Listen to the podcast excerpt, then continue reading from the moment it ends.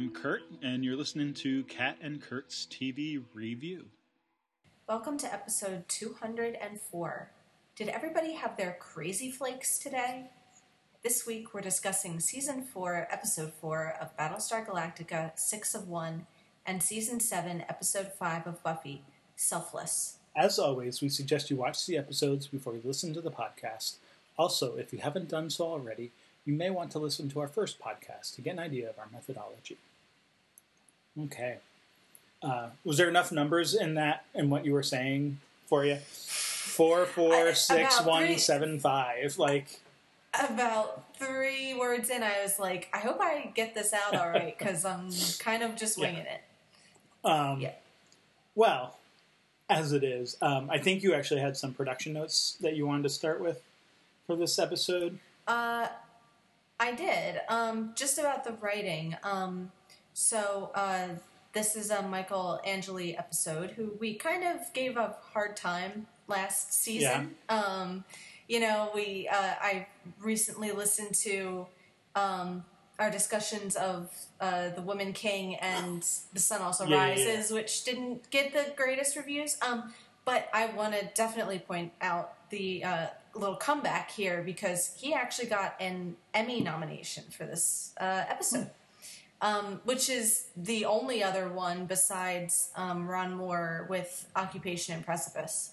Um, Okay. So hey, major accomplishment. Sure. You know, um, by uh, you know one of the writers here. So we can talk about the episode if we like it, uh, you know, as much as that implies or whatever. But um, definitely, this is a huge uh, upturn Well- for his reputation in the in the staff of the show. Sure. So Um, I mean, I'll I'll come out with a hot take, I guess, and just say like all right, I I definitely like this better than that's I what we serve here. than either of those. yeah, um, I yeah. mean, I yeah, that's probably not too hot of a take, but um, yeah, I mean, Oh, well, uh, here's I have a I have an even hotter take, which kind of looks toward the future. Um, this isn't even my favorite Michael Angeli episode of this season. Well, there you go. My favorite episode of the season, but I would agree. Like, yeah, putting like this is definitely much stronger than the ones that were in season 30 So, um, Mm-hmm. Yeah, you know, I mean, I- everybody has an off year. I was saying that. I mean, I was earnest in a sense that I believe it, but like also tongue in cheek and like, you know, no crap, Curtis. Like, like that. This episode is better than both of those. Sure. Um, yeah, I, I mean. I don't know. Like, I'd have to think about it. Like, it, you know, you can always go back and be like, oh, is this more deserving than some other episode? Right. Um, and and those things are always pretty arbitrary. yeah, you know, like like there's always that question too of like maybe he did have a better episode later, but maybe like this was the one. Like we've talked about how sometimes these sorts of nominations can be more symbolic than particular Sure. to the episode. So it's like you have to pick an episode because like that's the way the award is given, but like maybe it's more symbolic of like his writing overall or or something like Mhm. that. Um, that's not to say that I dislike this episode. I do Right. like the episode, um, but it's always hard too because like this is we're it's not really a two parter, I guess, but we I mean it is very much a, a cliffhanger, you know, coming off of the last episode. So mhm. I, you know, Yeah, you're right. You're right. It does feel like an odd choice to kind of put up for the like to be the kind of like, like, as a standalone flagship. story, like right. like maybe yeah. if they had coupled it with the previous one, there would be more, you know, to sort of hang a hat on. But um, I don't know. right. uh, you know, again, like I don't necessarily dislike this episode at all. So like, I don't want to be too critical of it. In with that in mind, just sort of, just sort of thinking through Yeah. like, does it make the most sense if you were to, you know, Right. nominate one? And like you said, you have No, a, I mean- a- your favorite one is coming up of his. So yeah, maybe that answers And- the and se- question. several, several even. Um, sure. but uh yeah no and i think like this is a pretty well written and like all the scenes are actually like really you know there's some really strong scenes in here I- but i think what you're pointing out is right in that just in terms of the kinds of things that get sort of awarded, it's an odd choice. It's not necessarily it's not a bad choice. It's just like it, it generally I feel like does tend to be more either a premiere or a finale or some sort of standalone that has some special concept to it. You know, um, like a like a hush or a blink or something that has this kind of memorable conceit. Like those tend to be your, your award winners. So to kind of take like, you know, episode two that kind of somewhat continues the plot threads of episode one is kind of like an interesting choice. Mm. And, you know, but I mean, must have been well received or it wouldn't have gotten the nomination. I mean, plenty of things are submitted and they don't necessarily get nominated for awards. Sure. So, um, so there must be something in the writing that appealed to, you know, whoever makes these sorts of decisions, um, whoever the voting base is. Right. Um, so industry people or whatever. Um, so yeah, that's all I wanted to point out is you know for um, fairly rarely do do these shows that we are talking about get like primetime Emmy nominations, so it's notable when it happens. Um, cool. So, that said, let's turn to the episode itself. Um, wanted to start with Starbuck, which is maybe reasonable enough considering I, I, if, for, as far as like there is a thread throughout the episode, I feel like it follows her more than anyone else. Although Mhm. you could argue maybe Lee is also sort of a parallel thread. Um, Mm-hmm. but yeah, we'll start with her because like she's the one with the gun at the beginning and pointing it at uh, the audience, uh, or at least Sure. Roslin. Um, but yeah, uh, so yeah, her. You know, at the end of the previous episode, which I have to, I have to admit, like it feels kind of weird because it's been like a few weeks uh, since we talked about it. Right? I guess maybe only two, but like for us, it's been uh, Yeah. a little a little longer than normal. Um, Right, right. Well, I was away for a week, and then we uh, we did a bonus episode. So oh, that's right. So we did that I episode are, in between. So like uh, three weeks then, It has been a little Um, while, yeah. which means that I've watched it more than I've watched any other episode because like I wanted to sort of keep it fresh.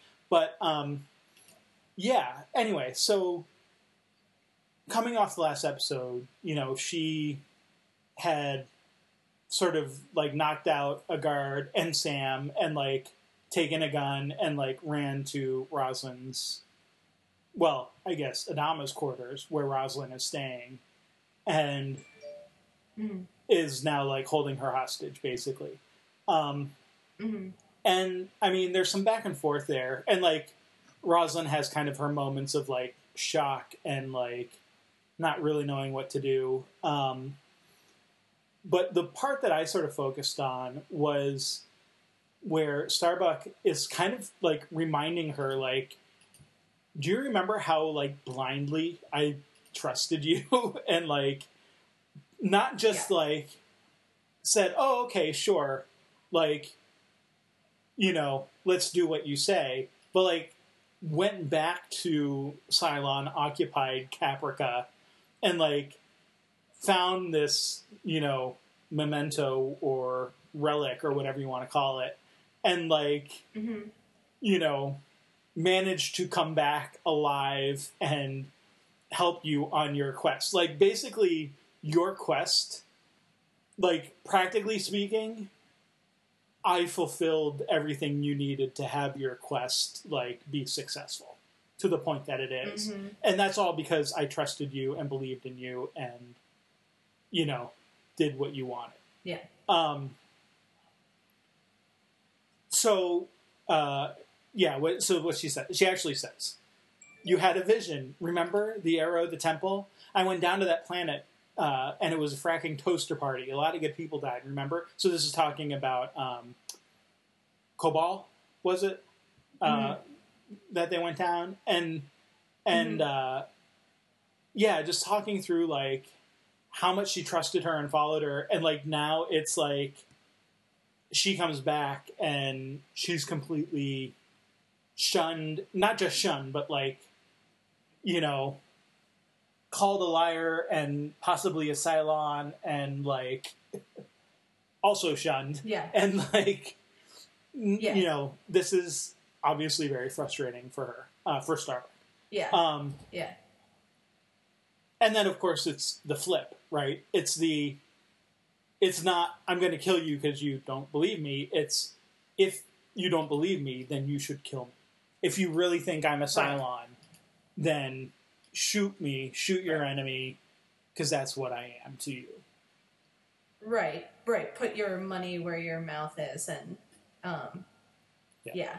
And I mean, you kind of, you know, mentioned or joked about, oh, she's pointing the gun at the audience, but like, I do feel like there is a kind of meta element to this um, that I often hear folks complain about the ending not the ending like the way it ends, but the final season of Battlestar and all of its kind of, um, I guess, religion or spiritualism or this kind of increased sense of divine intervention and providence and all these things. And that might be valid and there might be um, some fair arguments to that. But, but there's also a sense in which it ignores the fact that that's always been part of the show, even from the beginning, and maybe it becomes more. It kind of snowballs over time and becomes more prominent and more central to the story. But visions and prophecies and the Word of God have been in the story from the very start. And I feel like that's kind of the point Starbuck is making here is um, before you dismiss what she's saying as stupid and crazy and completely out of left field, consider the, the extent to which we've been buying into this kind of thing all along of Roslin, her dream vision interpretations of the scrolls and you know Roslin or Baltar's or whoever's role as uh, a prophet or the hand of God or whatever. Um, and so she's kind of confronting, you know, people who might want to dismiss her as ridiculous or clearly insane or not making sense. Um, she's kind of confronting you, saying, like, well, you've been buying into that kind of thing from the very beginning. And especially Roslin has been the voice of that from the very beginning. Sure. So, yeah. Yeah. Um, And then I think in the reversal, what's really interesting is that Roslin shoots. well, Like, yeah.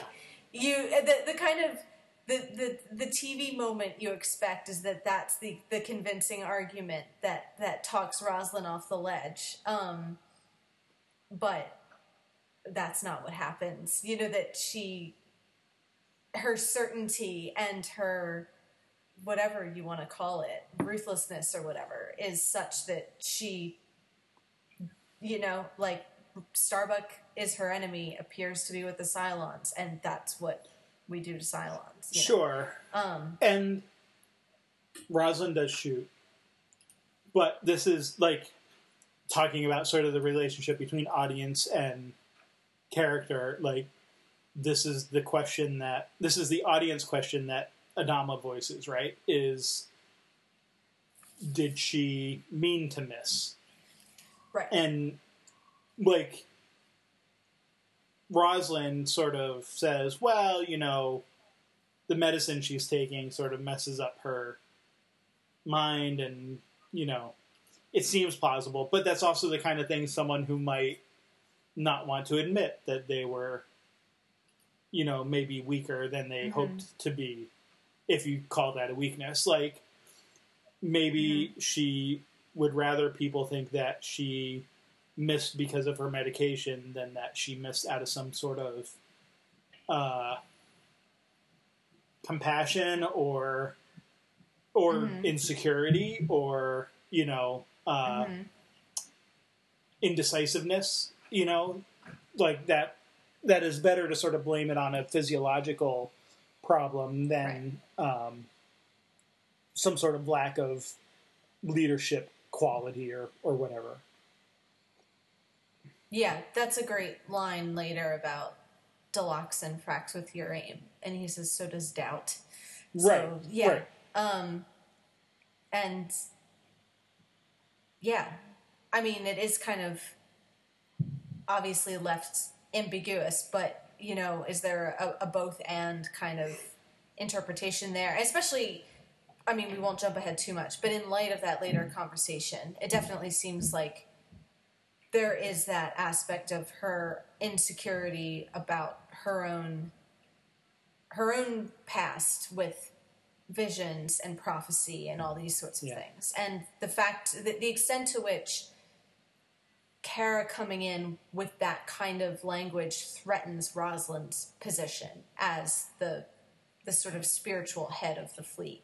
Um, so yeah, can she not admit that there's doubt? She she shoots because she has to believe that Kara's a Cylon, but maybe she misses because she's not quite sure. Or maybe it's Doloxan. Or maybe it's the dogs and, and her yeah, and, and you know, her hands are not very steady. Um, so yeah, so Tigh and you know his Marines come in, and you know Adama, and stop. Well, I mean they don't really stop her. Like she's already given up the gun, and Roslin shoots, which I find interesting that like they still like tackle Starbuck. Like I know they know like Mm.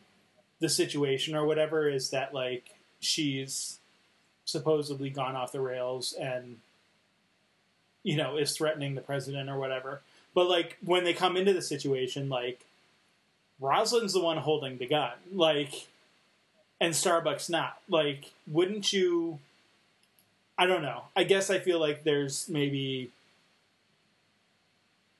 a little lapse in not that not for the first time in sort of like uh for lack of a better term due process or whatever you know like like maybe there's Sure. i mean it's tigh we're talking about so maybe this is even ridiculous for me to even bring up but like you know there is that there is that thing of like hey if you're really like an objective like marine on the spot like dealing with a crisis situation wouldn't you go in there and look and be like uh she's the one with the gun so maybe we should take that away from her and then deal with like like maybe a first step is just merely stepping in between not like tackling the person who doesn't have a gun Right. that's that i guess that's my only point um for whatever Well, and I think it it does kind of bring up the question of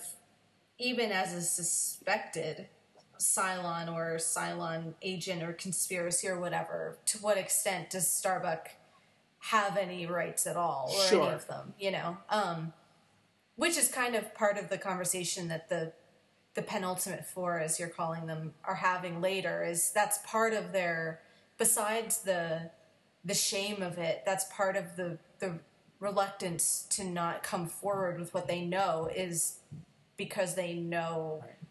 how they're treated Right. and what everyone what kind of conclusions people are going to jump to about although their lack of humanity and so this brings up something even as like that even as they're perpetrating it you know like even as tigh is the first one to deny asylum their rights Right. Um, this brings Um, up something that actually, like, it took me three watches to sort of think about, which, so maybe it was good. We had the extra week or so in there, yeah or two. Um, and also, like, after, so we did our special discussion, we recorded it uh, on, uh, you know, diversity in sci fi and fantasy uh, last week, even though by now it would have been a few weeks ago since we released it. Um, but after that conversation and rewatching this episode, just brought up for me. Um, for all the talk about Cylons and what Cylons want and who's a Cylon and who isn't, there's an awful Mhm. lot of not paying much attention to Athena. Um, except like by the Cylons, you mean? Like by like the the four or by everybody? everybody. Or, I mean, yeah. them well, like I would expect them to like bring up like, oh yeah, there is another Cylon in this fleet that everyone knows is a Cylon, but is Mhm. like treating as not a Cylon, and that's Athena. And Mhm. um, like we get glimpses of her, like she's in the um, Mhm. Like uh, in in the you know whatever the the room where Lee has his shots, right? Like Mhm. she's in the crowd. Like you see her Mhm. there. Not it's not even in an up close moment or anything, but like just kind of she's there. Um, Mhm. she's the one who brings Lee to the deck Mhm. and like is a conspirator kind of in the surprise send off that Mhm. they give him and and so I don't know like it's not like like they don't write her out of the episode or anything but but they Right. don't acknowledge her in any way and I like like the so the analytical part of me is like okay is that an oversight like did they just like did the writers just like forget Athena existed well that doesn't seem to be Mhm. the case because again she's like in scenes but Right. okay, so did they like forget her? Did they not like realize her significance in in Mhm. some of these other conversations, or is it like this is genius? They're like throwing this in to be like, look, here's a Cylon in plain sight that everyone knows is a Cylon, but nobody's thinking about Mhm. the implications of her being a Cylon, and like Mhm. this is important. This means something, but we don't know Right. maybe what it is exactly. As as Right. viewers, I mean, maybe the writers had Right, an idea, right. but like, like I, I and I, I honestly like of those options, I honestly don't know which which is like the more which makes more sense. Whether Right. they just sort of forgot about her or whether like they intentionally had her in Right. there and and didn't bring her up in conversations because everyone else is like so involved with their own thing that like they just completely forget that there's this other Cylon who everybody knows about and Right. is right. working out perfectly fine living with the humans Right. And despite all the shit that So she's two- taken from Tigh and the others. No, so two things come to mind, and I do think you're right that it could totally just be an oversight. Like that's if you wanted to make that argument, I think you can make it persuasively. So I'm not definitively throwing my hat into any ring or whatever, but Yeah. um I mean so two kind of things uh, potentially with a little bit more intentionality leap to mind. In in terms of the the penultimate four, there is that sense of them certainly when sam was going out to fight the raiders and he was worried um, there was a sense of wanting to avoid other cylons because what if they know? Or what if they can sense? What if they can find out? So i could see from i could see i mean maybe it would be nice if they talked about being curious about athena and what she's like and what her experience is. That would help.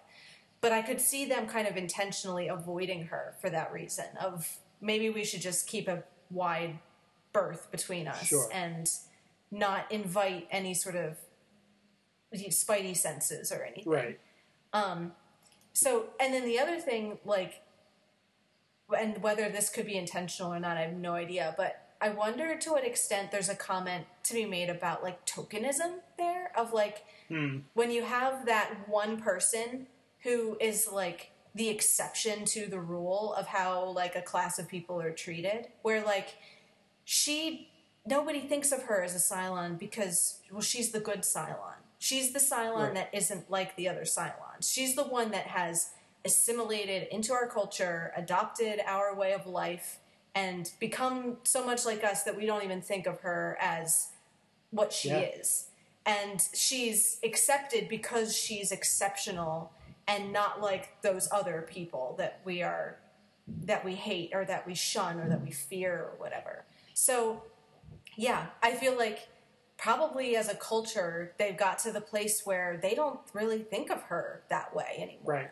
And that's not a very like enlightened point of view, but it's a very human and realistic Sure. point of view of like that, you know, when you have that kind of one person who through their exceptionalism can rise above their sort of status and join the ranks of you know the mighty or whatever that like she ceases to even be anything other than just one of them. Well, and I, Um, it seems strangest to me that the, um, the penultimate four don't consider her because they're like racking their brains, like, well, who else could be a Cylon? And maybe that's it. Maybe it's like, maybe they all think of her, but then it's like, well, we already know she's a Cylon, so like maybe she's not an answer to the question, but it's like, you know, right in terms of the final Right, who- five like, who's the last i don't think she's really Cylon. like on the so table. like they mentioned Baltar, and they're like, well, no, not that Baltar is a Cylon, but like he knows about them, so let's go talk to him. And so hmm. like right yeah, like maybe there's an aspect of like it's not that they forget her; it's just that she's not the answer to their question that they have. So like it sure. totally makes sense to not even include her sort of in that you know consideration Right. or whatever. Um, Right, and that's kind of two different questions: is why aren't the the the penultimate four tr- thinking of her and talking about her more and considering her as a source of information? And then the other side of it is how does the wider culture of the fleet think of her and treat her? Um, and you know, because the the four Cylons have much greater reason to be thinking about her actively than like everybody else Um, does. So here's the other question that I had. I actually didn't. It didn't take me three watches to have this one. Only two, I think. But um, is around then thinking of the Cylon, and I, I I know I've just like totally demolished like our plan. Um, that's okay. We can when we get to the end of the series, we can come up with an episode called "The Plan." Oh wait, someone already did that. Um, But then Ron Moore will come and tell us that we didn't have a plan to begin with. Yeah. Well, we'll hold tight and pretend. Um, anyway, sorry, lots of references. All the references. Um, no, but uh, so the other thing that makes me sort of sit back and, and have pause is the Cylon, the, the Cylons on the base star, you know, the representatives of the six non boxed models. Um, Yeah. like they have their vote, and then oh my gosh, Boomer switched sides. hmm Does it? Those fickle, fickle Does does Athena get a vote? eight models. Like, d- d- is Athena too far away? Like, does she is she not included? It like is she in absentia or something? Like, I like that. This was I don't know. This is kind of bugged like- me. Like, shunned from Yeah. Cylon. like Culture. like like uh, Like, like the Dwight shunning on The Office. Like, you know, shun, reshun, like you know, up and down, like right, right, right. with yeah, yeah. uh, with Andy. Right, selectively shunned depending yeah. on if we need your vote or not. right. Yeah, like d- depending on who you support, you're either shunned or not shunned at this particular Right. moment in time. Um, right. I could totally But yeah, see 'cause, Cavil like- doing that. because like Um, wouldn't wouldn't like well so and then this led me down the road of like wait so does that mean that there are exactly like even numbers of every like even numbers of copies of every model so then what about caprica 6 who is also with the galactica Mhm. in which re- i was reminded of that like in the second or third watch too when i realized that oh wait the number six arguing in the base star isn't Caprica six because Caprica Right. is currently locked up Right. on Galactica. So like like there's like two votes right there that would like mhm. shift the balance back to the others if they were around to vote with their models. And like yeah. so I guess again, like, I, is this like genius? Is it like, oh well, because like those two aren't around, like they could have won their vote, and got you know gotten it their way, but Boomer switched sides. But then it's like, well, but then that throws the whole idea of like, like you're not voting by model. Like it's not it, it's not like there's six votes. It seems like there's mm-hmm. Thousands, millions, I don't know, billions of like Mhm. individual votes that are all counted up. But like there's some like they all have exactly the same number and so it takes you know boomer switching sides to like upset that delicate balance but then it's Mhm. like well but what about like the base stars we've seen blow up and like the resurrection ship that Mhm. blew up like wouldn't that throw like numbers way out of whack like is it really like that e- Mhm. so i don't know I, I guess like there's all these different roads you could go down but like i guess we just have to Mhm. believe that like this was like a situation of like 50% plus one you know won Right. won the election despite the fact that Right. there's like a couple more over here and man we don't really know how many died like over here or you know whatever right. it just seems kind of weird Or, or is it like, or is it that there are six votes, but they're all like you within your model need like a unanimous vote one way or the other. So like all the sixes agree to vote to vote one way, and all the ones agree to vote this way. And Boomer's, it's her rejection of the the, the other eight models that are that's like offensive and throws, you know. But like in terms of the numbers, yeah, I don't think it like makes a whole lot of it, yeah it's just i mean that's just the road my brain took me down but like Yeah, yeah. Well, but it is like it is it is a little confusing because at times it kind of they seem to kind of play it both ways. So it's a little bit hard to tell. Yeah. You know, and uh, some of it is again like is this intentional or not? Uh, Is it like trying to convey a way of thinking that is alien to human beings who are so individual? um, like you only only know yourself really. You don't have access to anyone else's mind. Whereas like is this trying to convey some notion like the title six of one? Like uh, it's a it's a paradox. And they're individuals but they're also a hive mind of a model. And then within those models they're supposed to be interrelation interrelatedness between the models of like what the Cylon is as a concept. And so is it just trying to kind of convey something that you have to speak in paradoxical terms because it's just not anything that a human being can really like yeah i mean like a kind of trinity idea of like you're you're separate but you're also one. Um sure I, I mean that could I feel be like that's what it's going for. Would it ever like? I don't. I don't know if it ever fully achieves a real sense of it, but I feel like that's what it's aiming for. And I mean, in terms of Athena and Caprica, I, I, that's totally how I see it. Is there? I mean, Athena's a traitor, so absolutely, Cavil and whoever supported him would have revoked her right. So I don't see that she gets a vote like at all. maybe but i mean maybe yeah, and so maybe this, Caprica this- is seen that way as well for for helping Athena escape and everything. I mean, but this this Um, ultimately goes back to like the same same thing about like colonial law and procedure and politics. Like it's American-ish in a lot of ways, Mhm. but like we don't actually like we don't actually ever see like the Articles of Confederation or whatever you know you want to whatever they're called, right? Or col- Mhm. colonization, not confederation. That's a different thing. Um, you know, but like like we never actually see those, so we don't know like how.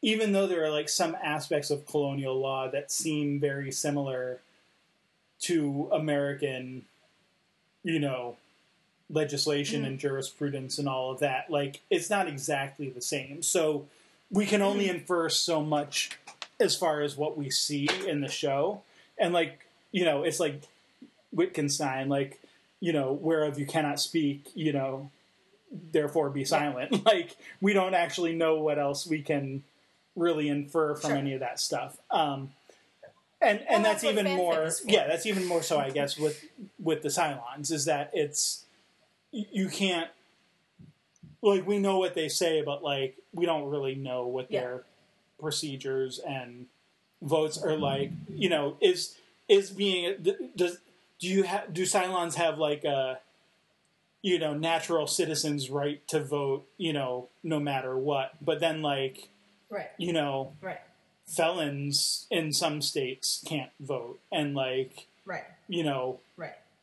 is that right is it wrong like different people have different answers but like and even some states have different answers you know to that question. So Right. like yeah i i don't know. well, and and and I just uh, I feel in within this episode we see Cavil and not just I mean he's kind of the leader, but half of the Cylons advocate his position of lobotomizing raiders, which apparently do apparently have some sort of sentience if they're being lobotomized, and um, well not just that but like, have, like it's been growing like it's been increasing Right, right, right. And the and their the the Centurions apparently have these sort of inhibit inhibitor chips, so they're also sort of lobotomized in a way. So in terms of like, Cavil absolutely will use voter suppression. You know, Right. like it, it, so certainly within the Cylons, like okay, so there's a difference between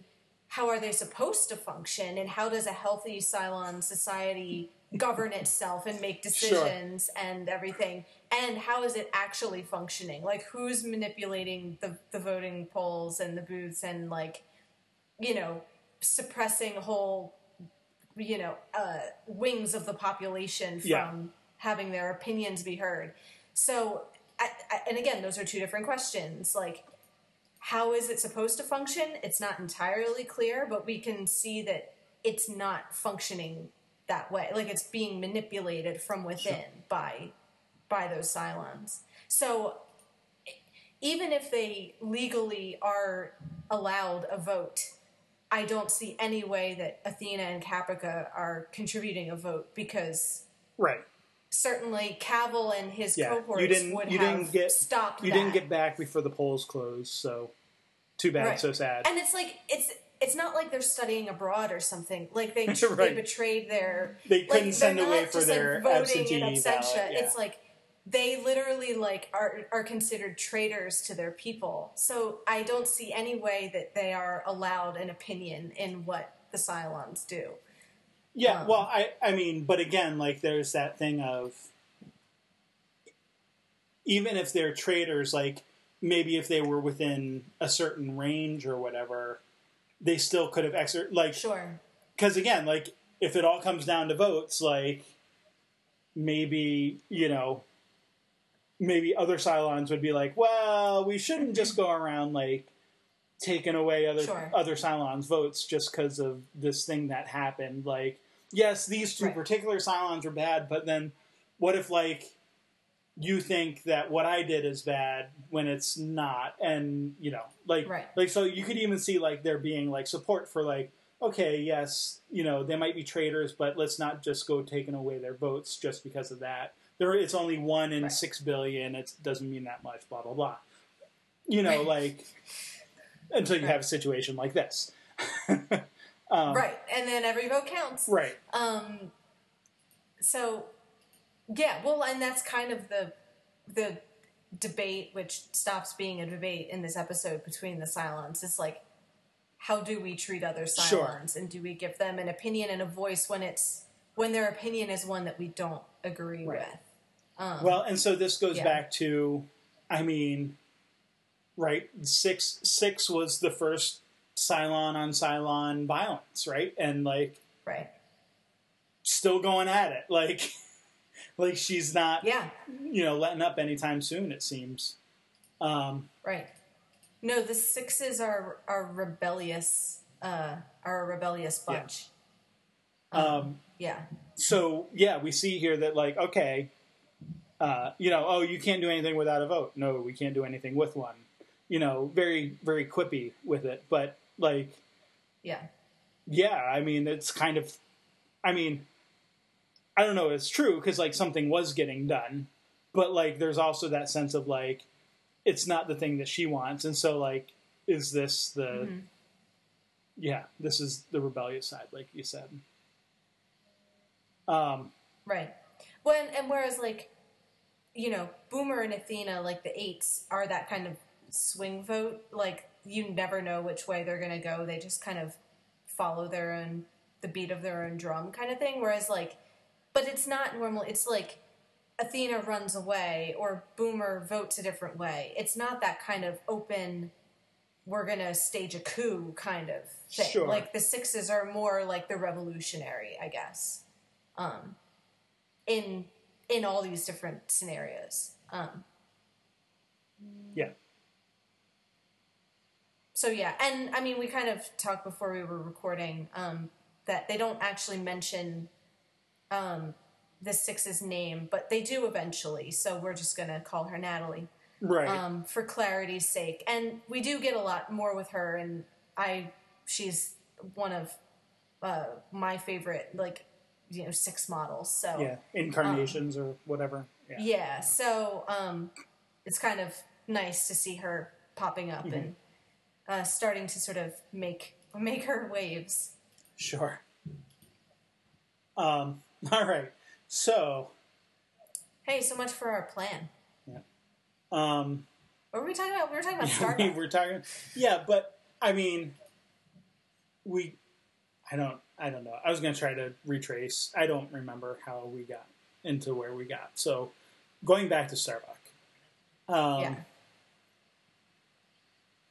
So she gets captured, taken to a cell, and Adama comes. Right, like angry Papa Adama comes in. hmm Um, and he, you know, very upsettedly, angrily, I guess. Um, upsettedly. I don't know. That's not a word. Um, yeah, like he's.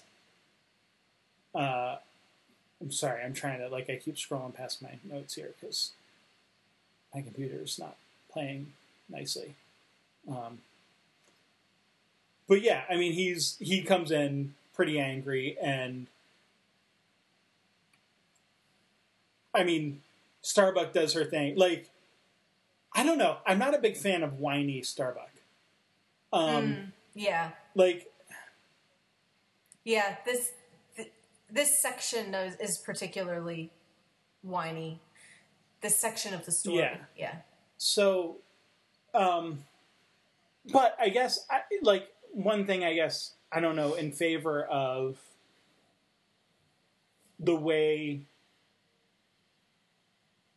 she's portrayed here like like i do feel like because it's so different from like her normal character like like you get that like this is extreme right like this isn't the way Mm. that starbuck normally acts and it's weird and annoying but like that's kind of the Mhm. point right? Like hmm that that she like she's trying to convince these other people and she like is literally at her wits end and has no other way of really figuring out how she can even how how she can even um so to speak right? Like um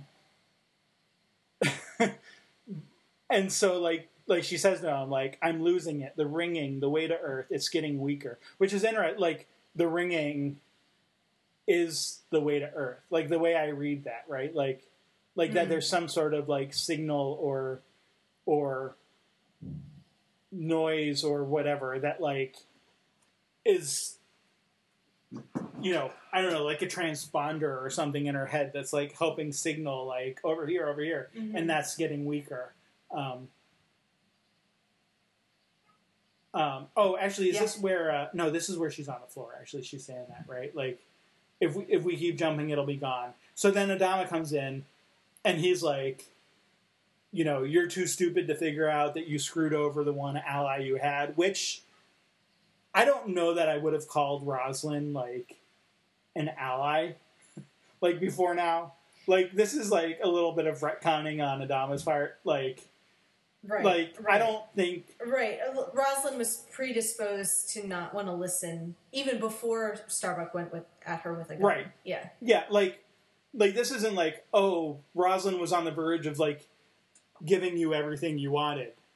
Like at Right. best, Roslin was like, "I'm not going to throw you out in airlock yet." right. Like th- that, I don't Yes. call that an Yeah. ally per se. Um, right.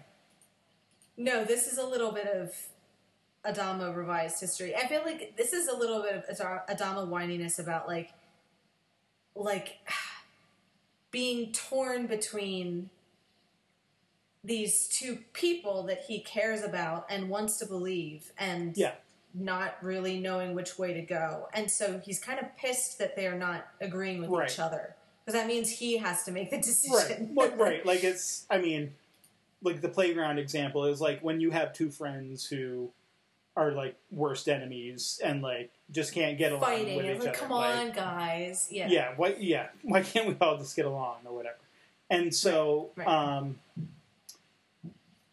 yeah i mean like and in that instance like i mean you know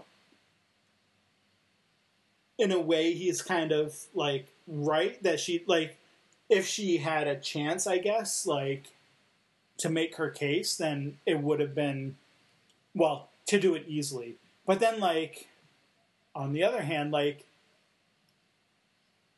adama goes back later and like when they when they jump again and he sees her like screaming and like Mhm. yelling like go back go back and like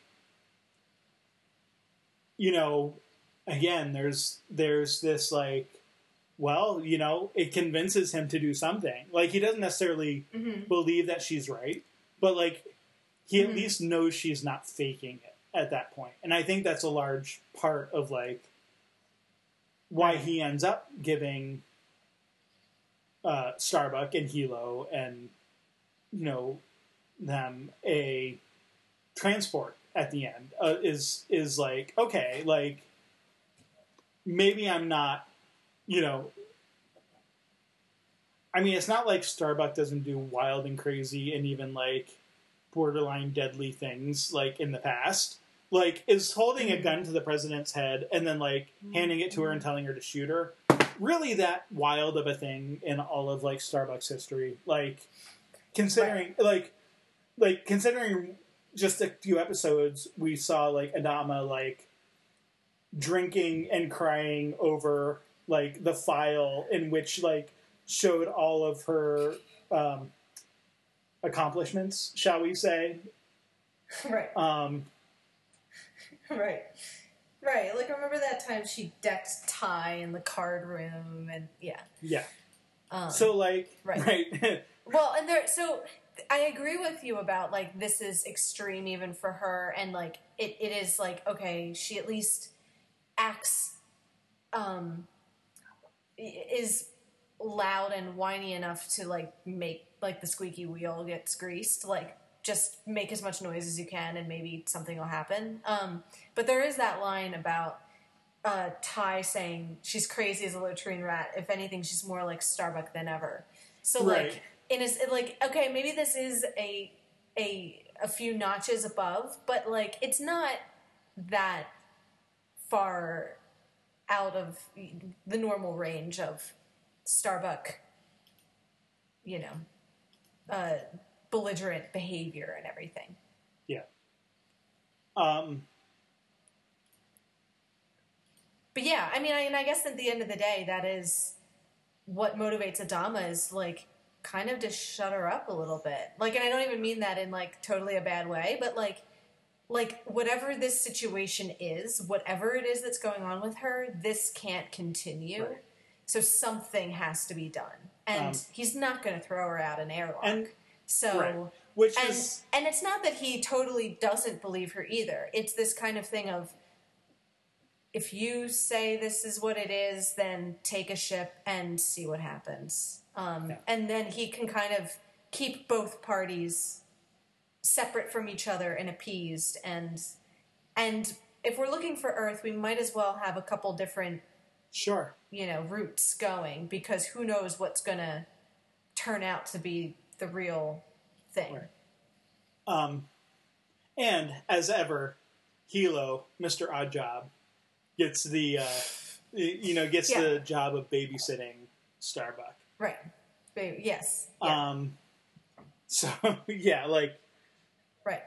whatever, mayor of Dogville to, you know, babysitting Starbuck in a you know waste recycling plant. Yes. Sounds like a great time. Um, the lucky people that get picked for this mission.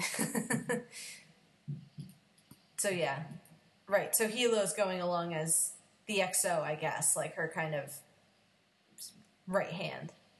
Right. Which he's done as well. Yes. A little bit of Yes, little, he has experience. He has like on his CV, like, of- oh, I was bit of this, XO for a little bit of while. that. Um, Yeah.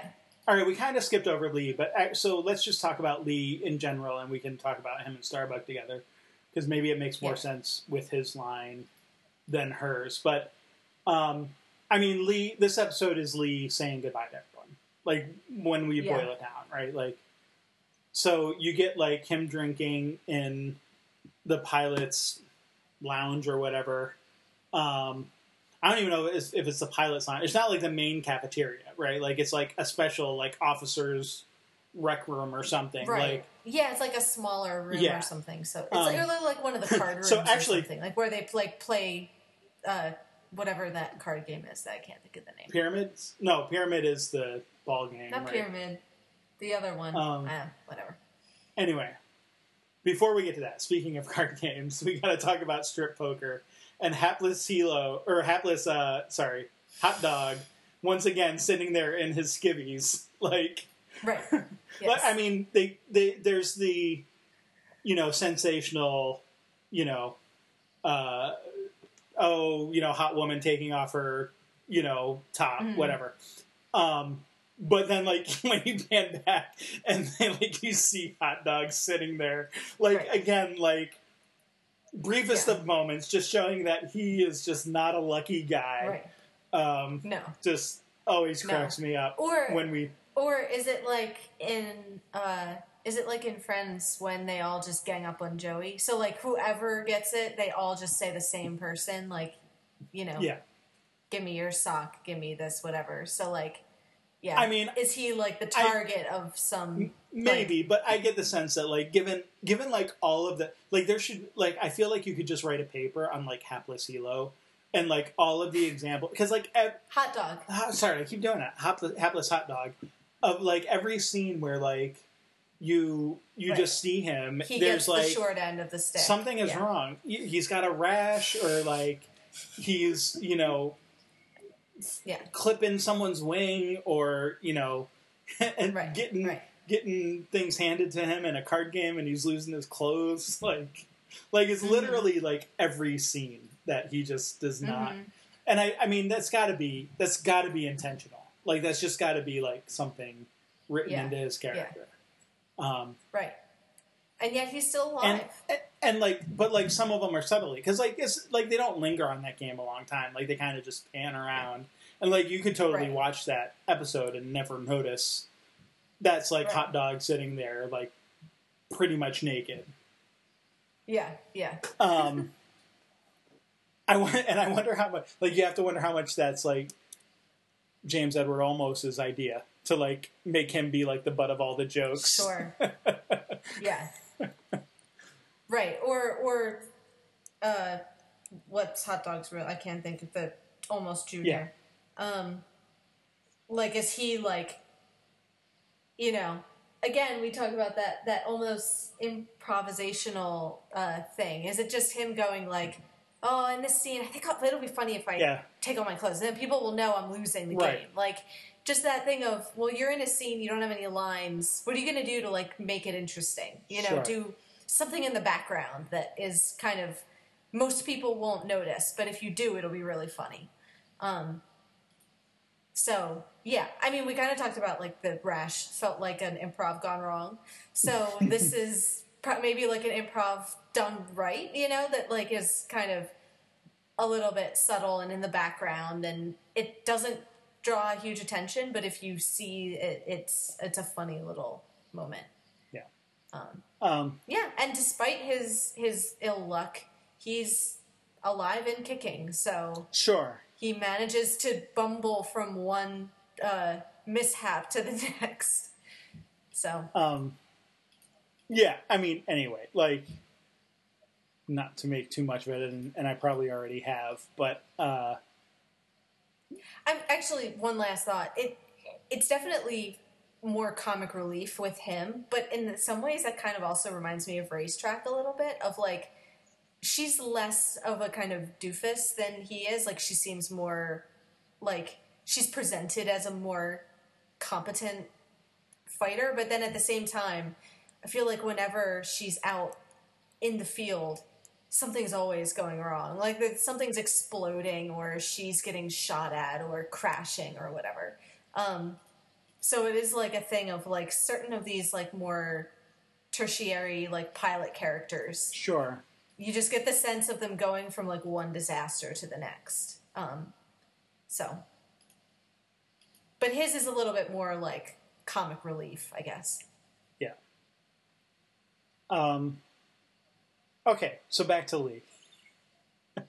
Back to Lee. Um, I mean, you know, this like this seems like it's one of those tradition things, right? Like for any pilot or maybe officer or whatever who doesn't go down in a blaze of glory, um, like they send them off like in this manner. Like that's that's the feel anyway.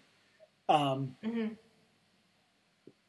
I don't know that there's much to say about it other than just like he drinks a bunch of shots and like sort of has these you know little homages and again i like i don't know how much of that is like procedural like do they always toast Hmm. like the men and women of galactica first and then like you know Right. the commander and then you know their loved ones and then people who aren't there anymore and you know that kind of thing Right. um you know may, right. Or is this just Lee kind of making it up on the cuff? Yeah, like like it definitely seems part ritual, but yeah, maybe there's a extemporaneous bit that he's sort of adding to it or whatever. Um, so yeah, so that, you know him saying goodbye. Um, so then, of course, he goes from there to visit Starbuck in the Slammer, and Mhm. um, they slam their lips together. Um, Mhm. just a little bit. Uh, you know, I mean, I don't know how much like their conversation even matters. It's typical Lee and Starbuck kind of fare.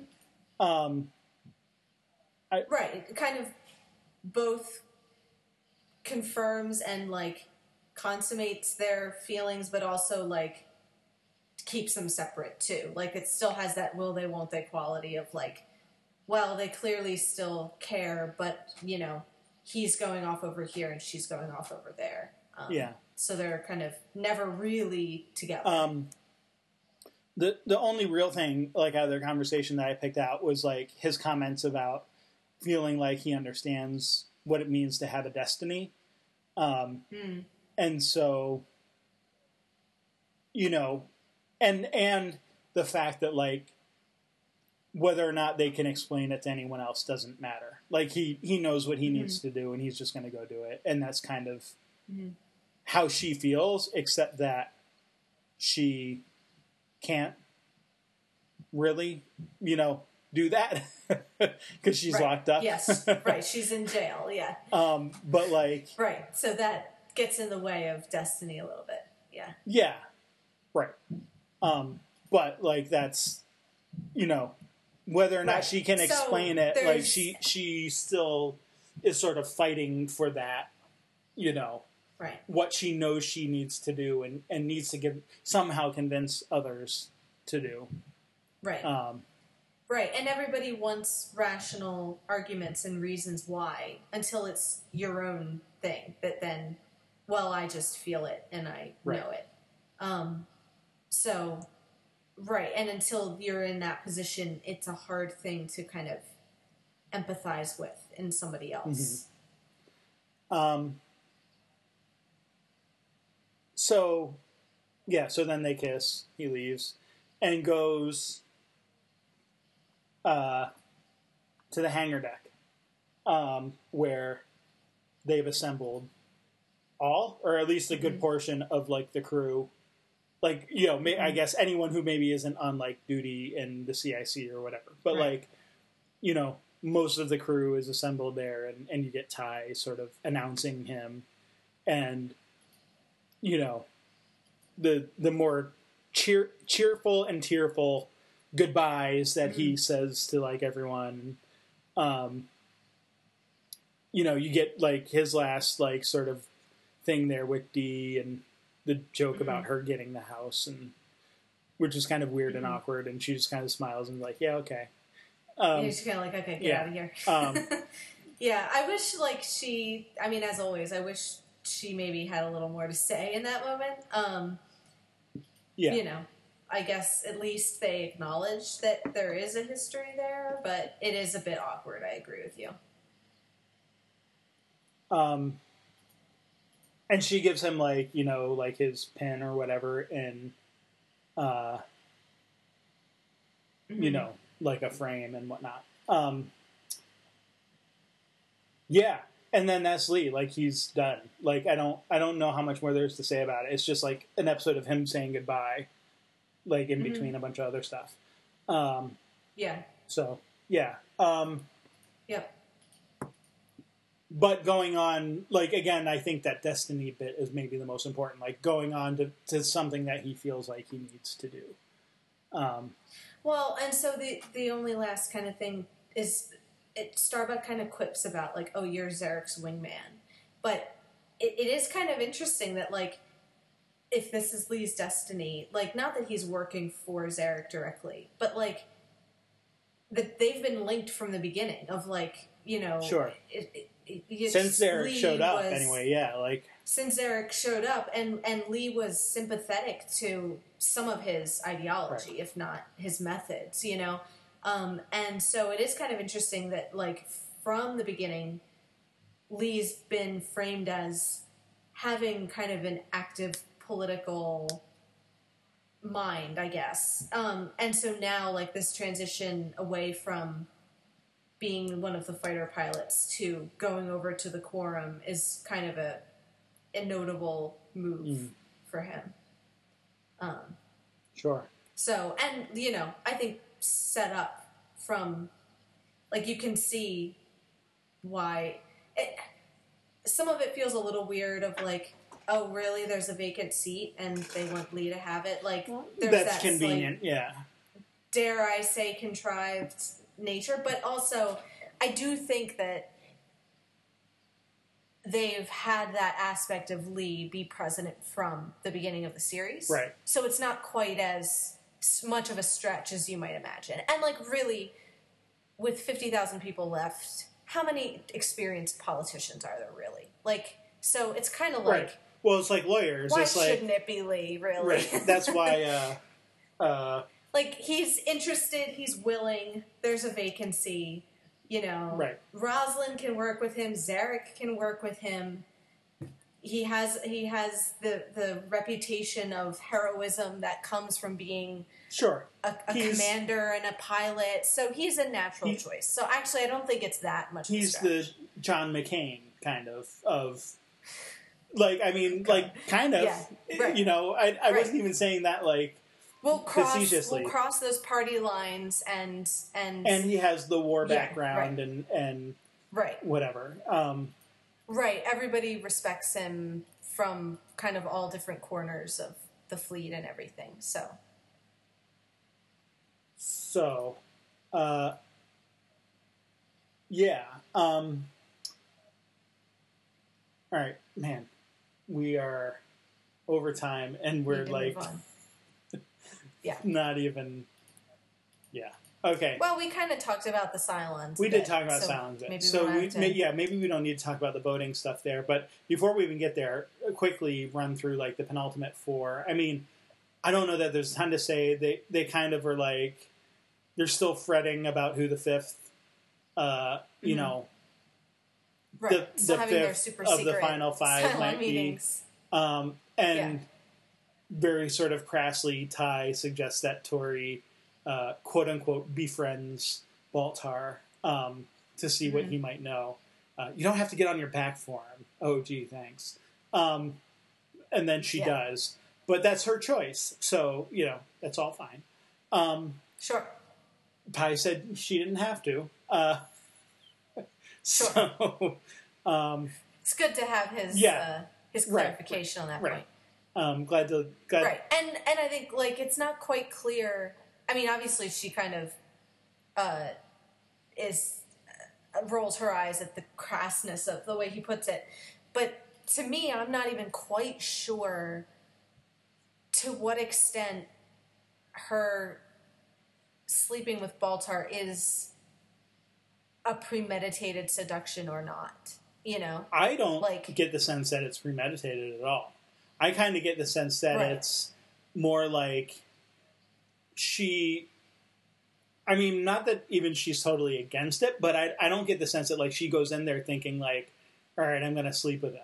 But more like after Right. having a conversation with him and kind of being, kind of observing Right. him and being like, I, I actually think she's more genuine in sort of what she says about like watching the other you know women and how they sort of respond to him and maybe maybe it's Mhm. more not that like she sleeps with him out of pure curiosity or anything but like maybe there is like an element of that like what is it that people see in him and and sort of Mhm.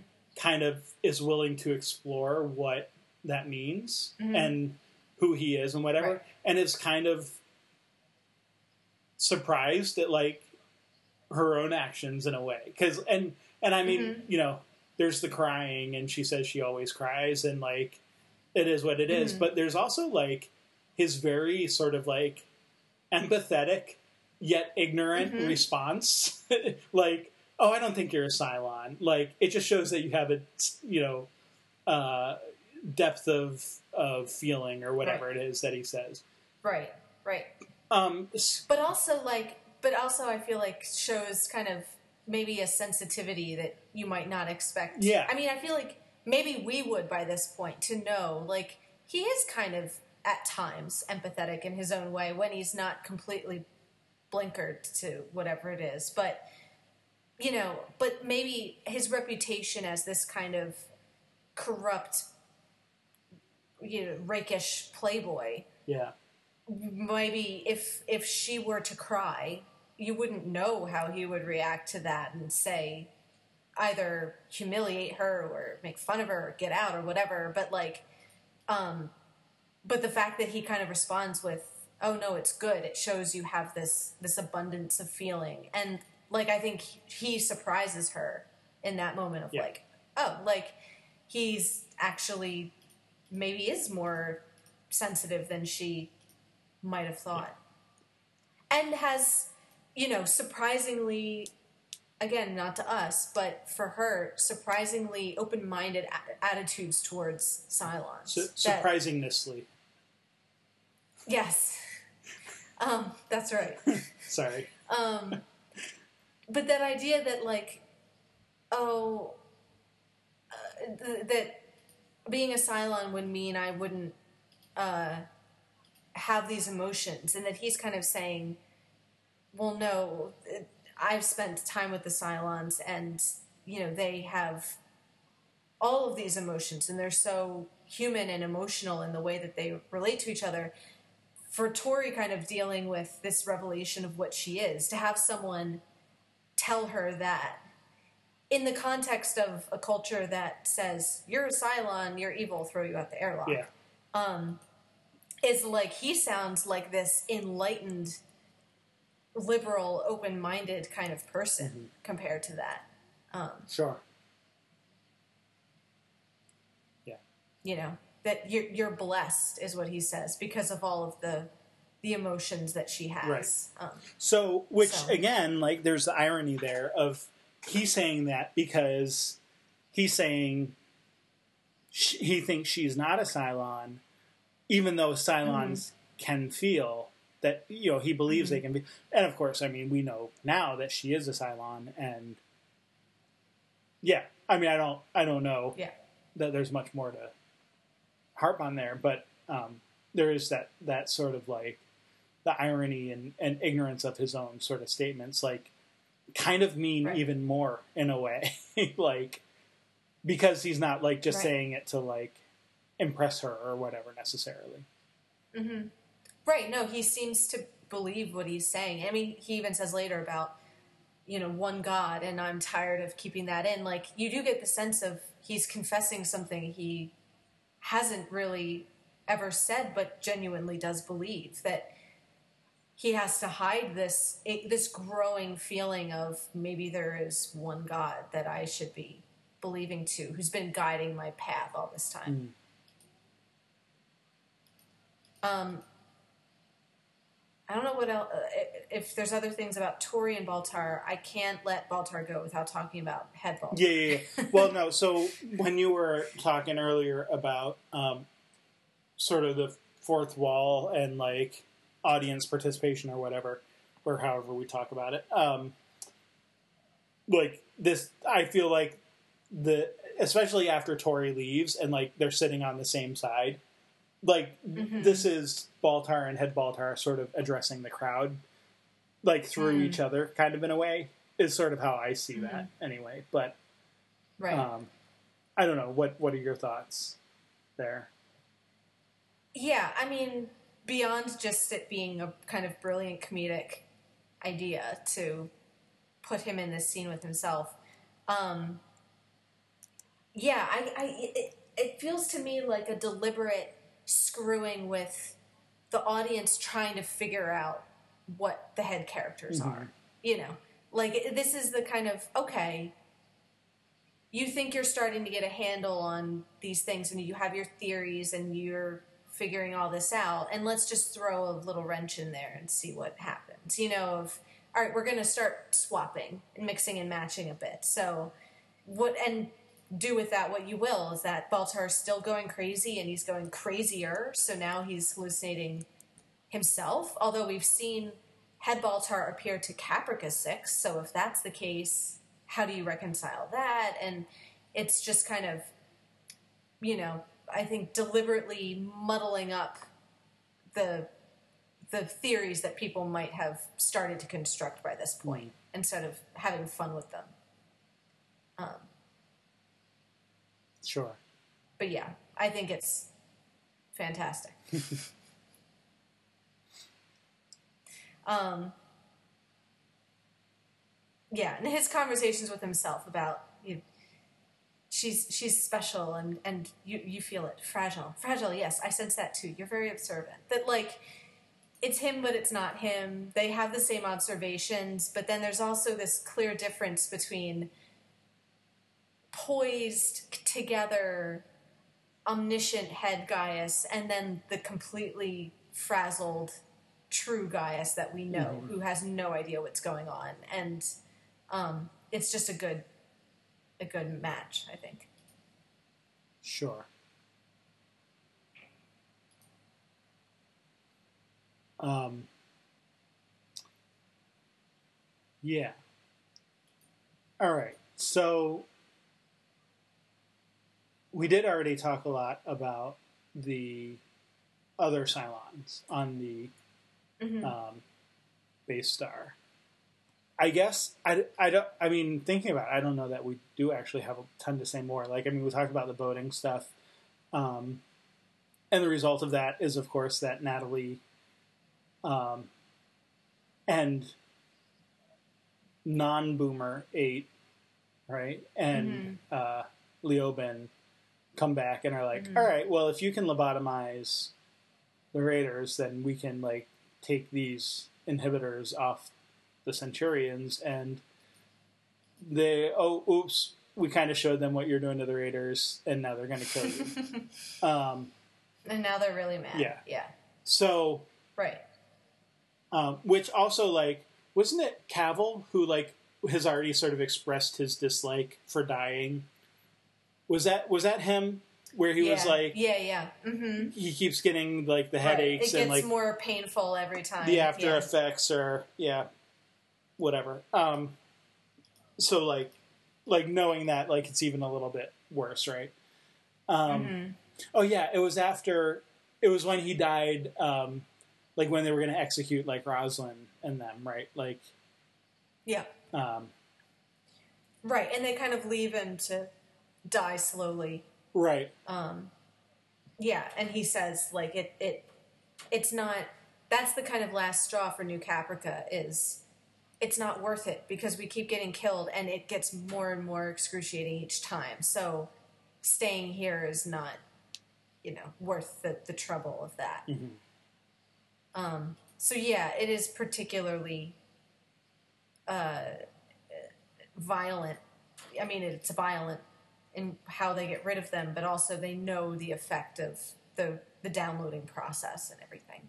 Right. Um, and I mean, I guess the other thing worth pointing out is this: um, the reason that they're doing the the lobotomies in the first place is this what the raiders sensed, which is you know calling back to the the moment of it scanning Sam. So they have this; they are doing the thing that the final five are worried about, which Well- is noticing that the final five are around. That Um, and so there's that, but I feel like it goes back even further to like Scar, right? Like mm, like you you got that sense of every time right, like agency and personality. well and, and Yeah. every time that they were dying and being reborn they were learning a little more learning a little more and so eventually sure that aspect too kind of contributed to their evolution Right. or, or whatever you call it um, right. So they're evolving. Yeah. um, so yeah i don't i mean I, that's not to disagree with you just to sort of say i think there's an even longer sort of history there um, so yeah right.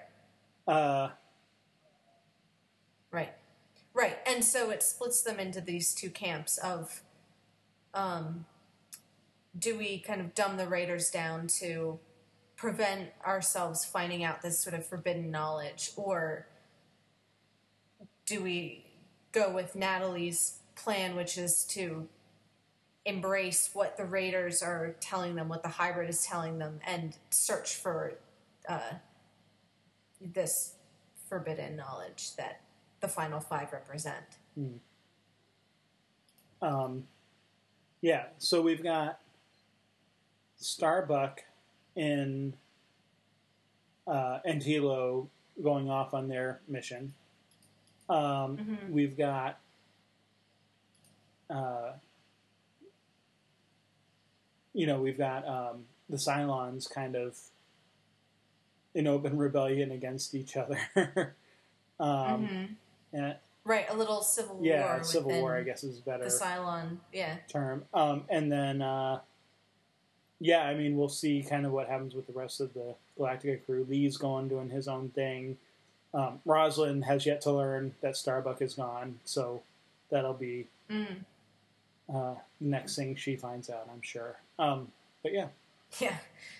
Um, I, I feel like we kind of skipped over Adama and Roslin a little bit, um, sure. but we're way over time, so I don't know if there's anything else. I mean, I really like that scene between them. Like, there's a lot of really kind of painful name calling and you know uh, kind of each of them pointing out each other's worst fears and flaws and they get kind of they play a little dirty um, but yeah so i don't know. Maybe we kind of covered it earlier that uh, you know adama's thing to her about what if your your death is as meaningless as everyone else's? And then to top it off she's pulling out like giant clumps of hair. So the death is very hmm imminent.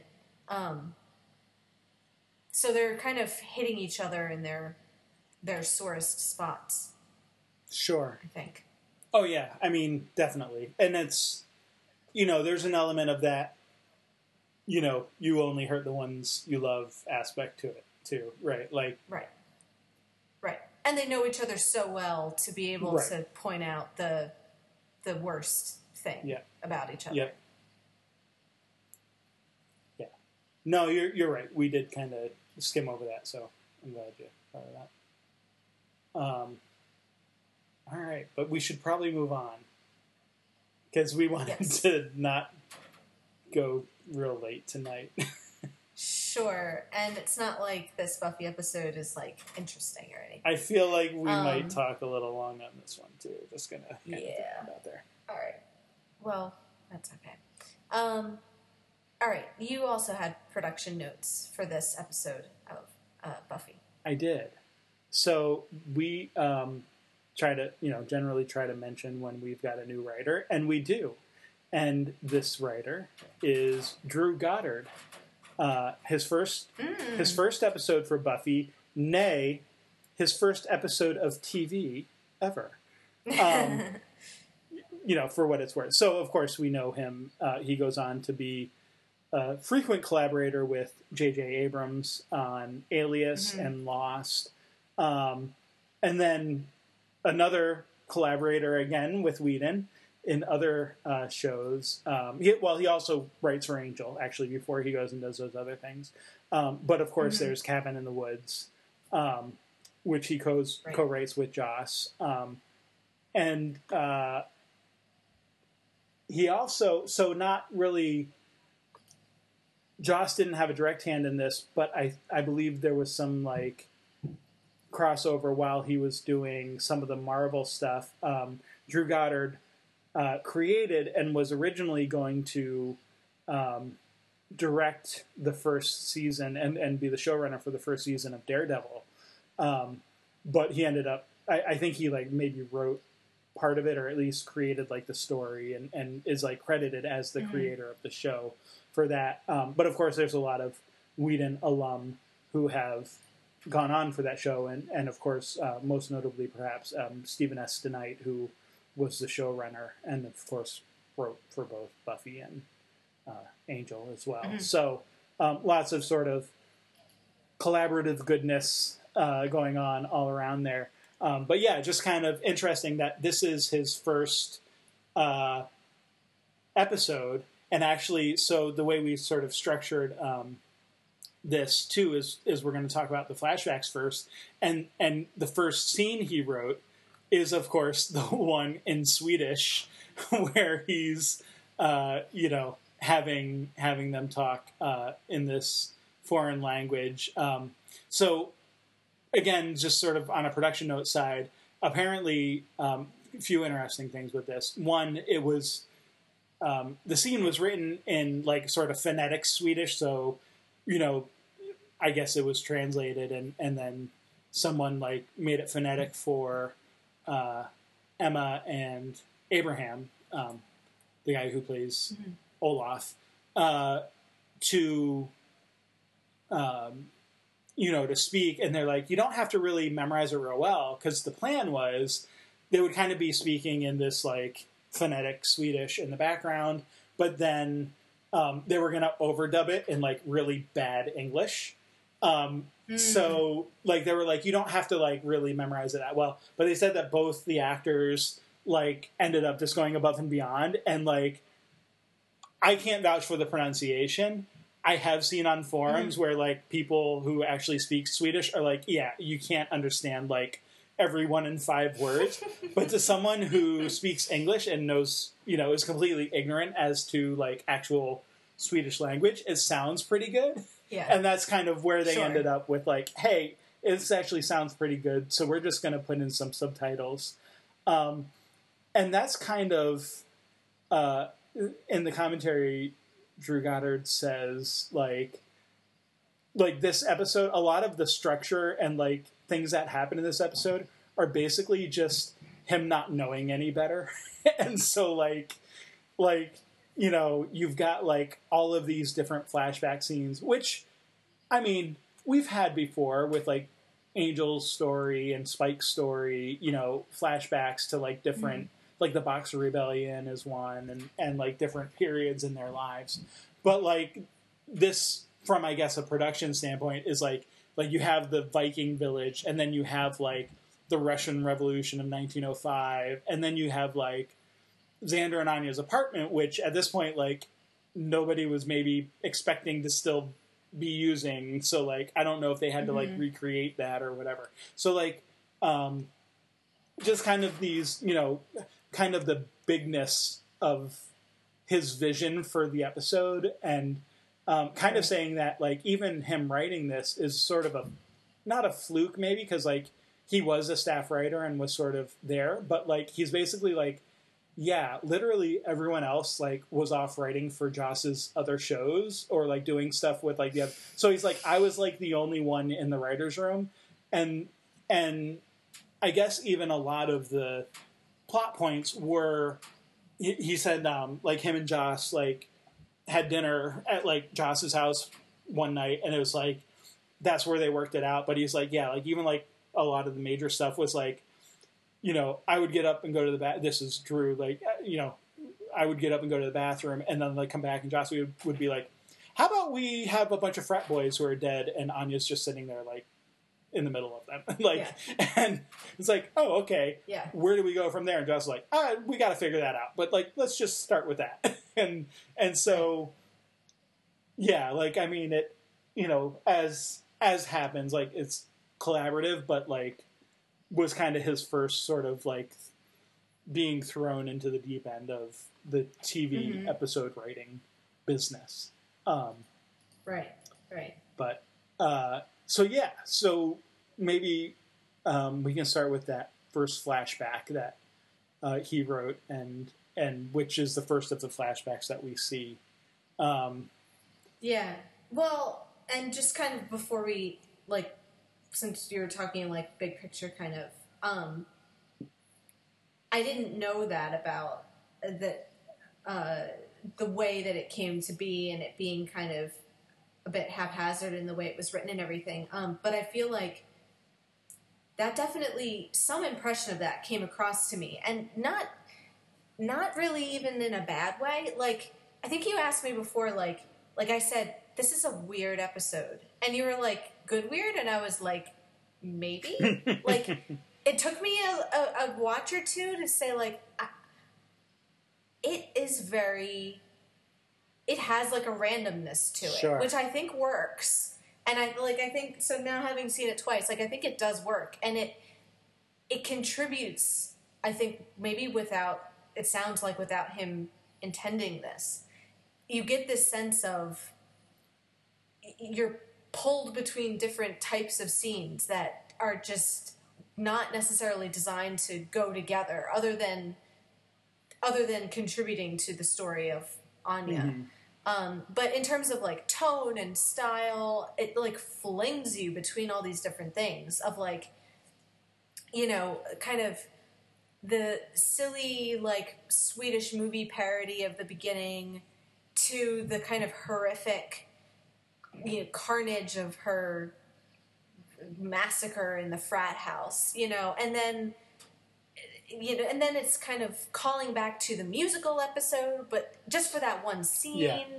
which then like cuts in the middle of a line to her like dead and pinned to the wall. Like you just there's for me like certainly the first time there was this kind of like emotional whiplash of like what the heck is going on in this Yeah. story but I think it kind of works because it keeps you very much on your toes of anything could happen this episode and it kind of Yeah. it, it wouldn't surprise me or everything surprised me you know i didn't know the car was sort of changing direction so quickly i didn't know where it was going sure. um And so I think he had some kind of beginner's luck here of it.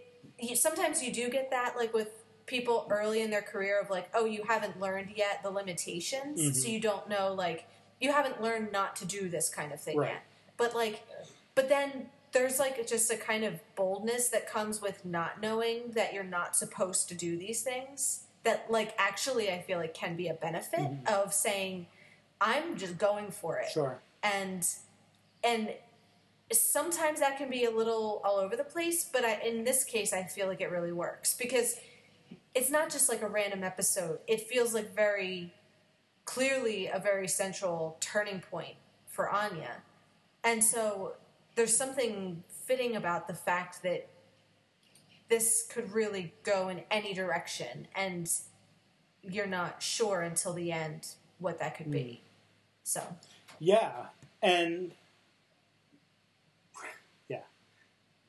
So I would So, just stick. good good job drew goddard like you know, experimenting and trying things, and I think it works really well So in a weird kind of so way. just keeping on sort of the big picture aspect of that then like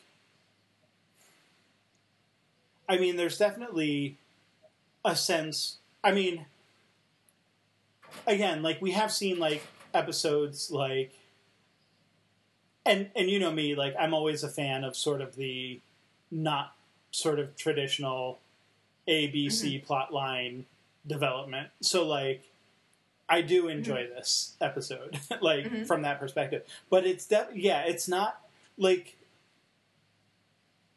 an episode of Firefly, like Out of Gas by Tim Minear, or even some of like the stuff he wrote in Angel flashbacks about Angel and Darla, and some of that. Like, definitely flows a lot more smoothly than it's it's very meticulously right crafted like to- like it's yeah, it's yeah. interleaved and and interleaved well and you're right like a lot of Right. this is like it ver- they very much clash together um right most notably like you said like yeah she's singing in a wedding dress and then suddenly pinned to the wall like presumably dead right and right like I mean that's some of that's intentional, but I think there's a lot of it that Yeah. not And and and I think you're right, like there is a sort of like they just kind of threw down a bunch of cards and they kind of happen to line up pretty well. Like you know, they're like Mhm. in juxtaposition, a lot of this does work well to see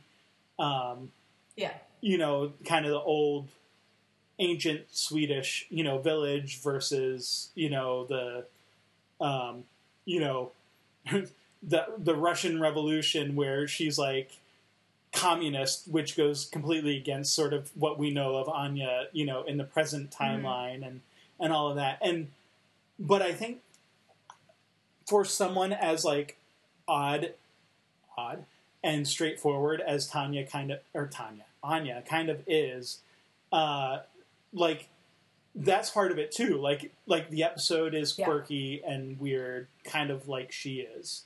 Um, and I would say like two things. Um, Goddard ad- admits like he's an Anya fan, which so hey, good on him because I am too. But like yeah also he like he didn't just come in to like like this is his first episode in season seven right so like hmm but he comes in like knowing knowing his stuff like he's a fan of Right. buffy writing for the show and and right he's a geek and like loves the depth of mythology. So, I mean, not to jump ahead, but just like as an example, like in in the scene where you have the Scoobies arguing about whether or not to kill Anya, you know, you have Buffy reminding everyone that way back in season two, which is nothing that a season as someone who's a fresh writer in season seven would necessarily know to write about. Like Drew Goddard's like, Mhm. oh yeah, remember when Buffy killed Angel? And like that was him. That like he Mhm. says in the commentary, that was like his realization Mhm. of like why right Buffy can trump anything anyone else says because she killed Angel. right But it doesn't end there. He knows the story well enough to remember that Xander lied about what Willow says. I've been waiting for that to come out for like five seasons. yeah. I was like reminded. I forgot that I was still waiting Right. for that until this reminded But me. I was like, oh yeah, like I I was so sure that like that would be a huge plot point, like in like season three or something, and, And then it and wasn't. everybody else forgot about that. Except like Drew Right. Goddard, like coming in Right. and writing this like fresh eyed look, but not just like, okay, where can we take Buffy from like the current season or even maybe going back in the previous season, but like knowing five seasons ago stuff that happened, you know, to Yeah. that that has a real and and pretty significant effect. I mean, we see. Willow's kind of immediate reaction, but hey, who knows? Like maybe that will become another bone of contention. Like maybe the payoff is still to come for you on that, Right. right? right, like you said, I said what Yeah. now? yeah. Um, Um, And right, right. Like they're in the heat of the argument, they don't pursue it. But yeah, that's out there. so now. so yeah. again, just like big picture, looking at it, like with Goddard Right. as a writer, like that's the kind of writer he is. Like he's he knows the story. Right. He's a fan of the show. He's coming in with a fresh view and maybe not very much experience, but he's willing to kind of like do that thing that that I think they still like a lot of the writers still do go back and reference things that happened two three seasons ago, but like he's not afraid to like just pull in whatever he needs to to like kind of make the story work and right, and trust that the audience will yeah follow it. Doesn't say like, oh, that was Um, five seasons ago. Nobody and- remembers. and- like, and that's what I mean by I don't. I don't mean to say like maybe with more uh, experience, he would have structured it a little more like like a Tim Minear kind of like smooth out those edges or whatever. But I don't even mean to say that it works despite him. Like I Sure. think he wrote the episode. I think he deserves the credit for it. I think it's more that in- in terms of things like you said, like the scope of it, the size of ambition of what he thought he could do. I feel like that's the kind of thing that maybe sometimes comes with like a newbie. You haven't had your hard knocks Yeah. yet of learned like not to try things. Well- and that he came in kind of ready and willing to try things and it feels bold for that reason. And so like like the song like the, you know calling back to the musical episode like that was he didn't write the song we didn't wrote the song but that it was Goddard like convincing Whedon to write the song because because Whedon was like I'm too busy I've got three shows I I can't do it and then like Goddard I already did the like musical episode. like no, new new writer passionate we got to have a song convinces Whedon to write another song you know and like right. you know, or at least bugs him enough that he does it. And so, like, yeah, like there's that thing of like, um, he did say, uh, and this would have been interesting too. Um, he did say that his first idea was to go back to Hush because he, he wanted to have, you know, an episode with Anya and Xander, you know, and, and showing their relationship. And so he wanted to, he, he originally wanted to go back to Hush because he wanted it to be like a big episode, you know, a recognizable episode where they could, you know, focus on the characters, but you kind of know what's going on around them. Um, but then he said it just became too hard to try to like figure out how to do that without like being able to talk. um, Mhm. So they went completely the other way and like had a musical number, um, Right. which I think works really well. Right. It does because, and then it, it's that black humor of the juxtaposing that Yeah. the her sort of Um, very happy, housewifey, contented, feminine kind Right. of song about her domestic bliss to like smash cut into like this bloody battle Yeah. that's going on. um, um, and and and in an episode that'll do that, that give you that kind of whiplash, that makes me feel like they might kill her. Like because I don't know what else the episode is doing. So like yeah, like why would I, you know, like I I, I wasn't like convinced like i wasn't 100% sure but i was kind of nervous through like most of the episode of like they could actually do that um, Hmm. and the fact that this episode feels unpredictable i think uh, adds a lot to Sure. that Um, yeah. So anyway, like we can get into the details, um, but yeah, I just I I wanted to kind of give the that overview of of kind of like some of the stuff and like how much of a fan of the show and, and sort of student in a way of the show that he actually is Mhm. in, in coming up with Right. with the stuff here. Um, but yes, let's talk about the flashbacks. Um, at least more so than we have Yeah. already. yeah right so uh 880 Sjornjost or however you say this um this kind of like grainy almost black and white Yeah. swedish film that's going on and like yeah i i would i did kind of more guess that they were uh sort of making up the language but it sounded like anything that kind of vaguely, vaguely evokes the swedish chef will probably Sure. do like it has that that kind of comedy swedish rhythm to it um so you know, and it does like Anya, like you said, is a quirky, silly character. So, of course, her origin is going to be like, you know, in comedy, silly Sweden. Um, Like it's more the it, it's less Bergman Sweden and more Monty Python doing Bergman. It's like the opening credits to the Holy Grail. Sure. Of, you know, it kind of is more that sort of thing. Um, yeah, and we get the, yeah lots of little references, like you said. Like apparently they have lots of bunnies and they breed them, and this is what they do. Right. So like laying in these little origin seeds of like, I guess it's her bitterness of this relationship that turned her off of bunnies. It's not Yeah. quite clear, but at one point she was perfectly fine with bunnies. Well, and it's hard to say because like Um, it was over a thousand get, like, years ago. the So like, and all that how much of it is conscious at this point, right? Like, just right. embedded. It's just in like a, a phobia. Yeah. Yeah. Um, um, she's just gone off them and she doesn't even really remember why. Um, and so, and, okay, so we get the origin story of her sort of need for her her her scorned love and her desire for vengeance against unfaithful men, and you get Olaf getting turned into a troll. So you're getting the kind of, um, you know, uh, kind of comic book. Let's go back and show how this all started, kind of thing.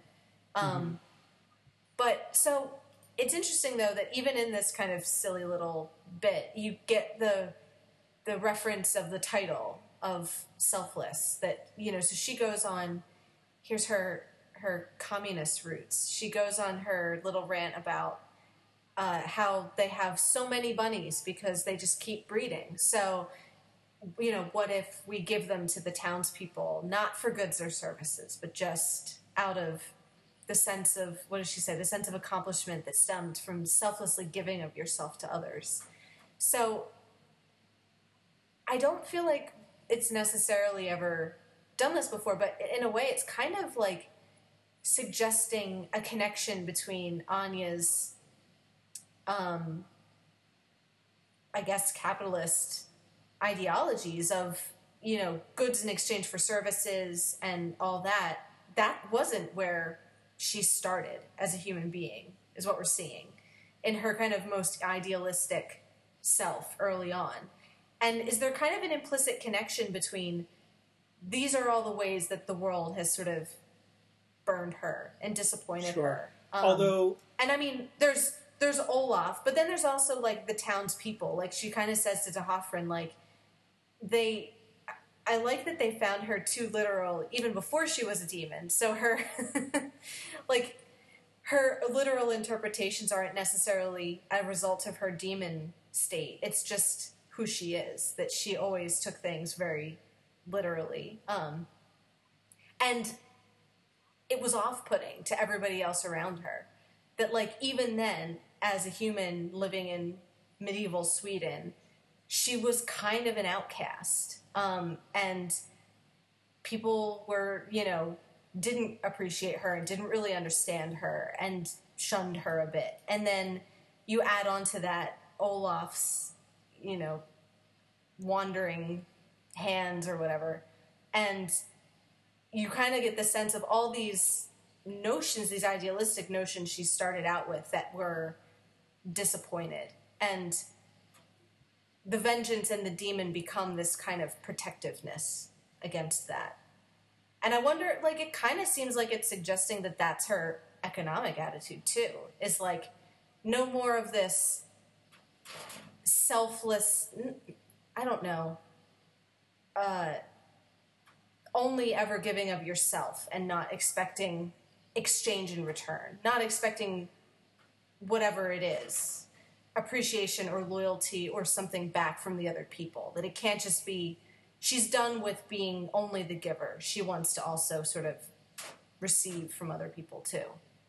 Um, yeah, I mean, I don't know where I'm going with that, but it kind of implies that there, there's like a connection between all these things. and I mean, I don't like. I don't necessarily disagree. I would be surprised if they, if like the writers took it to that level of like uh, thought. Like I think the, at least listening to the commentary, it sounds more like they just thought like, oh, wouldn't it be funny if like she was a communist like during the Russian Revolution, or like you know Mhm. maybe she was more of like a yeah like a uh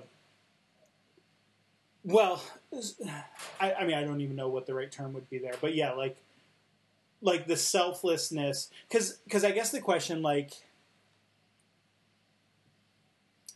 this is a good question of like what does the title mean? And like like Mm, like right. who who like is she the selfless one? Like what is the act of selflessness that she gives or or the various acts? Um and i you know i don't i mean we can talk about that as we talk through but like i mean from the economic perspective it, they definitely bring they don't bring up the like earlier flashbacks um but they definitely bring up like in the you know russian revolution one like oh this is a gag like to have her sort of Mhm. talking about like communist revolution and and that kind of thing knowing how much of a you Right. know capitalist she later becomes um that's not i mean that's not to say that we can't read more into it because like authorial Mm-hmm. intent doesn't necessarily we don't have to necessarily stick with what the author intended Sure. um one way or the other or or didn't intend um so yeah i don't i mean i i'll be honest i didn't put that much thought into that aspect of it so sure Well, and I think it's the it's the use of the word selflessly that sure makes it seem significant to me. You know, because that that's the title, and I mean, there's the there's the double entendre, right? Of like a lot of the episode is also about her her what she feels is lacking an identity of her own, like or a purpose of her mm-hmm. own apart from other people, apart from all these people that she sort of attaches herself to. And then when they disappoint her, she moves to somebody else. Um, so there's that notion of does she have a self um, of her own Right. apart from that? Um, right but then but then i do think you know there is this we've talked a lot in the last i feel like the last season or two about her growing altruism of the fact that she especially in the last finale the fact that she fights willow when she doesn't have to that she stays she sta- she sticks around and gets out her book of spells and tries to help. Or that she sits with giles um, even though she can't really do anything for him. And that growing and changing sense of what she says here about selflessly giving of yourself to others and how rewarding that is. And uh, i feel like what this is suggesting is that it's a return to what her attitude originally was that she was driven away from because of all of these things that happened that made her a more hardened kind of person who didn't want to she might have attached herself in some ways but didn't want to just uh, give and give and not you know have that real relationship and it's not really till xander that that starts to happen um, so i don't know i'm surprised that it's not intentional because it's like right there. i mean i can't say for sure But, that it not either i'm just Sure. based on based on what they say about the russian revolution thing like again Right. it like that's sort of very clearly called a gag um given Mm-hmm. that this is tied to the rabbits right like like sh- the whole the thing that she's going to give selflessly is the excessive you know rabbits that they have right, Right. so right that sort of implies to me that that's another gag but i mean Mm-hmm. just because it's a gag doesn't mean that it can't mean something more um, so Sure. i don't i mean i'm not trying to make a definitive statement i'm just saying i guess that's where like my thoughts would be Mhm. um, but yeah i don't i mean i don't i don't have a counter argument or even answer response to that other than that. sure So, um, So, It- yeah, so um, so I mean, taking that, I mean, and this is going out of order, I know, but hey, that's the kind of night it is. Um, the, you know, so thinking about like later, then, like again, like I guess the question is, what's the se- like? Is it because and I'm not I'm asking because I don't know that I honestly even know. Like, if is there if she's returning back to that, like what is what is she doing selflessly in like the new in like the present time of the story? Mm. Well, she doesn't until the end. Um, I mean, this is her. This is her backlash against another disappointment, right? Like Xander leaves her at the altar, and she goes back to vengeance demoning. Like that's this is, and I mean, she finds it more difficult than she has before she met Xander, but still, like these are all the the she's been proven right yet again. Like men are disappointing, relationships are, you know, a joke. Um, the only thing she needs in life is her sweet vengeance, and that's it. And so, like, it's really not. I mean, and clearly she's conflicted, although she's trying to pretend she isn't. Um, but I mean, I don't. I feel like it's it's not really till the end that she makes the kind of what you could call the the selfless decision of, you know, bring them back in exchange for herself. That she bargains you know, with her own life to undo the the evil thing that she did. Um,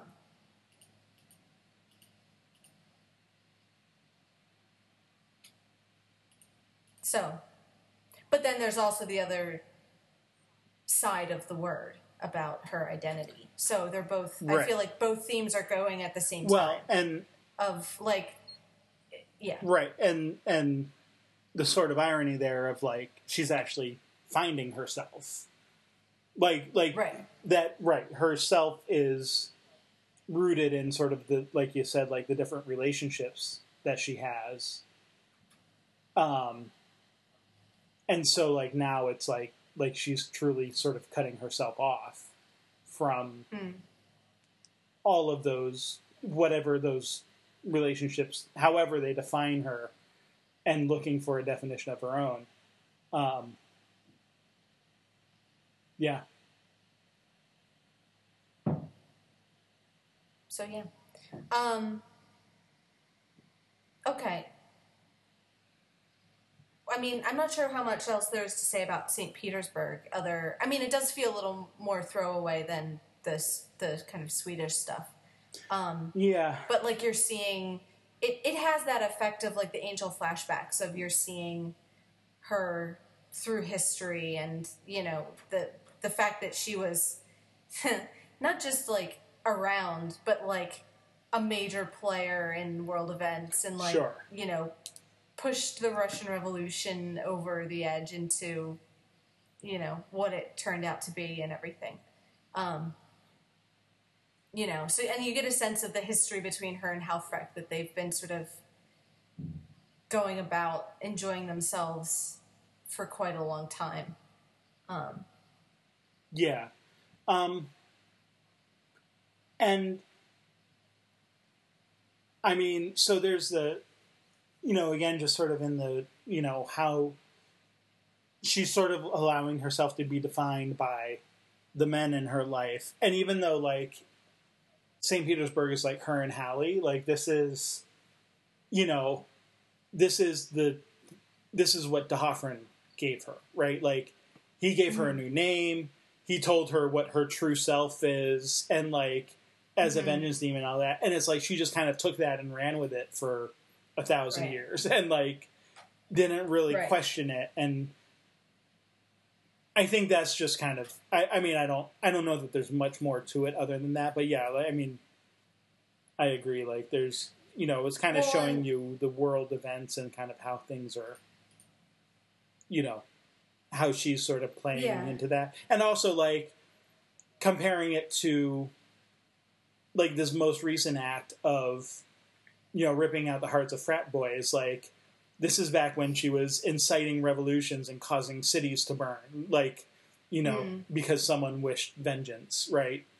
Um, so Mhm. this is like a maybe a view into the you know the old Anya, well, the old Anyanka, right? Like of like why everyone's so disappointed in her like more recent work. Like this is what she's capable Sure. of if she would only like apply herself a little more.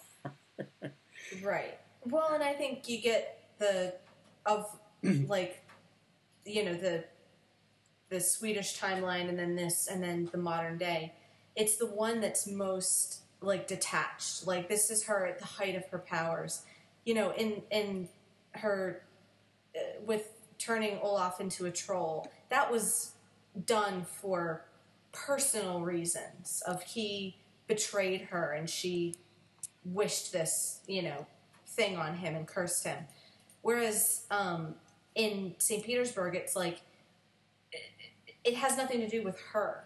It's not her vengeance. It's not her pain or her anything. It's just her going around causing destruction on behalf of other people because they wished for it. Um, and you kind of get that sense of like her detachment of like uh, vengeance is what I do. I don't need anything else. So it, it's not even like righteous vengeance. It's not even vengeance that's personally motivated. It's just her at her most kind of objective demonic, you know, do what other people ask her to do kind of thing. Hmm. Um, so like then again, yeah, to go from you can slaughter a whole city and not blink an eye, and then to go from that to her fretting about a couple frat boys, like from Halfrek's point of view is like how the mighty have fallen, like like how can you w- worry about these frat boys when you were able to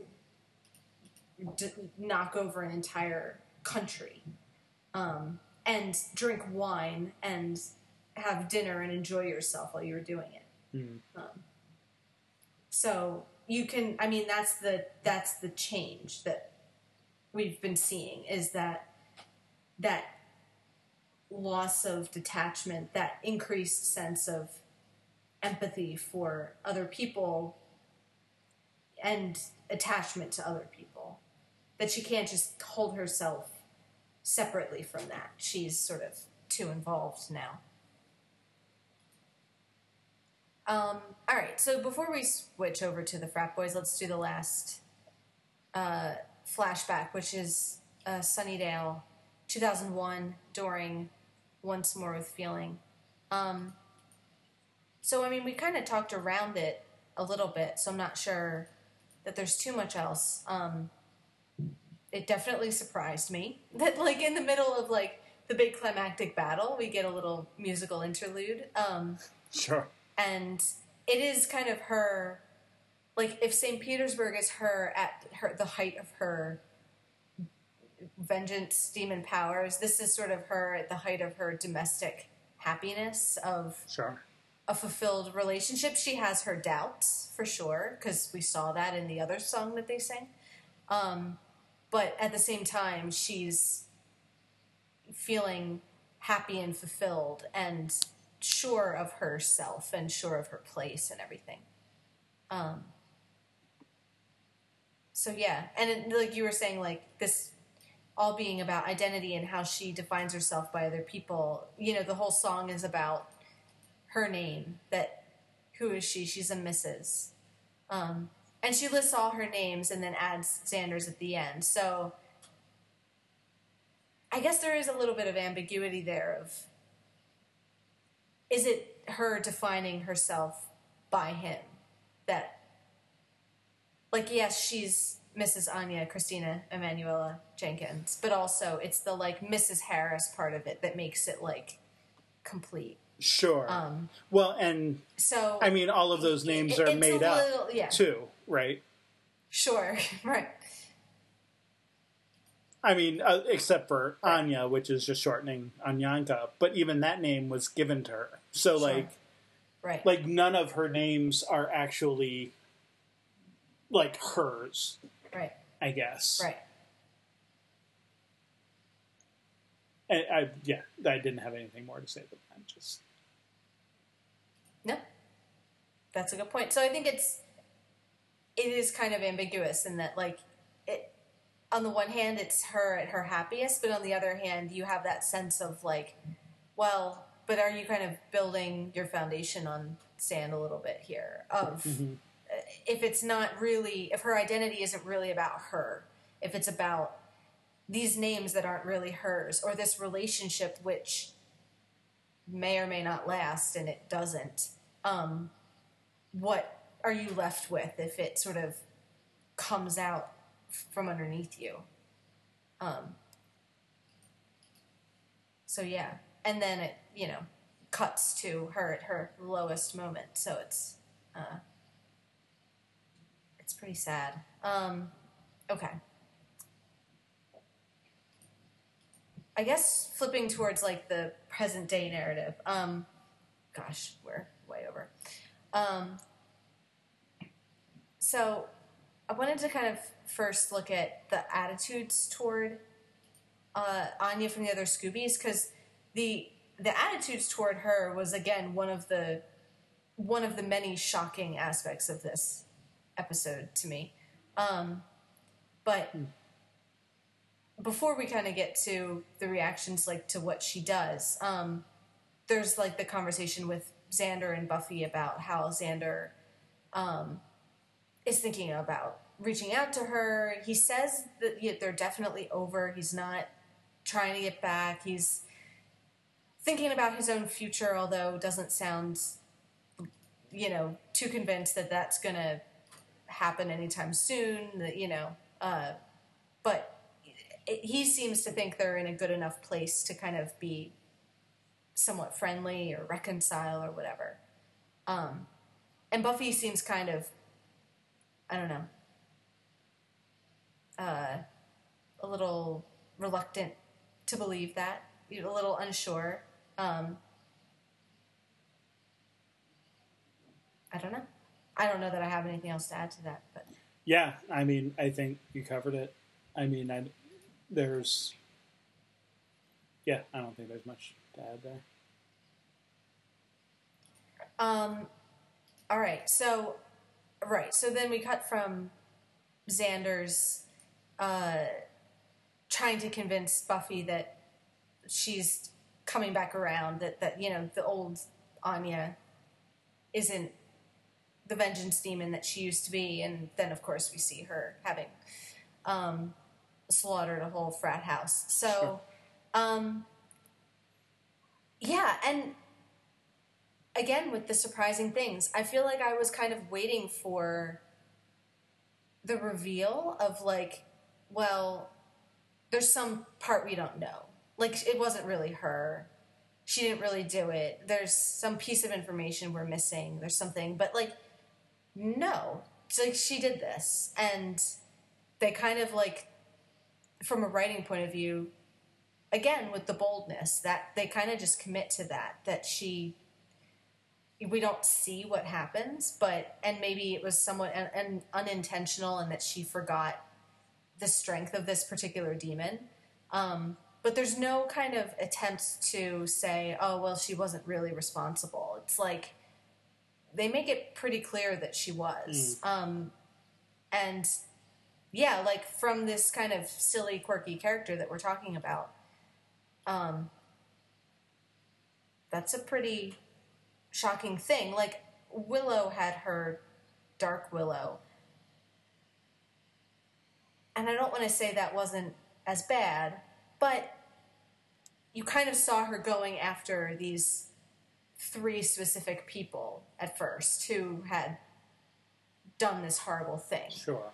Whereas, like, I feel like with Anya, the fact that we just kind of get it, I don't know, maybe because we're not given any context for it, it seems kind of more random or more, I don't know what word to use.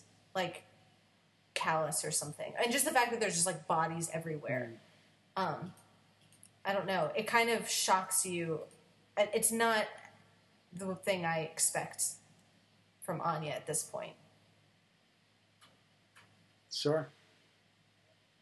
Um, Which is, I guess, I guess that's Xander's point. I mean, I guess maybe, I don't know. Maybe the audience splits between Buffy and Xander here. Like, have you become convinced that Anya's not really capable of this kind of thing anymore? Um, Or do you believe, like, no, she's a vengeance demon, and that's kind of what they do, and you're a little bit of a sucker if you think that they don't? Yeah, and I mean, there's a certain sense of like she's getting back into like being her old self because that's like for most of her existence, she's been a vengeance demon. So it's like, you know, is Hallie right that like all she needs to do is just sort of like power through and eventually she'll, you know, Mhm. remember what it used to be like and everything will be okay from that perspective? Or, you know, is Xander right that like, no, there's something that's fundamentally changed about Anya, you know, Mhm. to make her like she's not that way anymore and, and there's stuff which is you know i mean that seems a bit like egotistical on xander's part right like like Mm.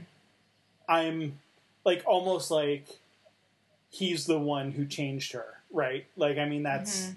a fairly typical egotistical male thing i think you know for like oh i can i can tame her or i can you know Right, but there's a there's a female version of that too. Oh, of like, oh, it's the the the the bad boy who only Sure. I'm the one who can like make him go. You know, so like I that's like certainly uh, not limited to uh, the fact that Xander's a guy, but like it it is that aspect of like I had this effect on Right. her, and Right. yeah, Um, so I, I think, yeah, I think there's some of that there on his part, but I mean, I think but we also hope. it's I what think. we want to believe too. I think we- I think like sorry.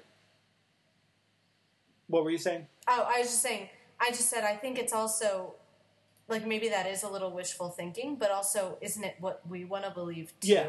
Like I think he probably has most of the audience on his side, Right, there. and that's pretty much what I was going to say as well. Yeah, that like, like I think, I what one of the things I like, and I think where Buffy is at its best is in those arguments, like the one that the Scoobies have here, where like everybody has a point, and none of them are entirely right, and none of them are entirely wrong.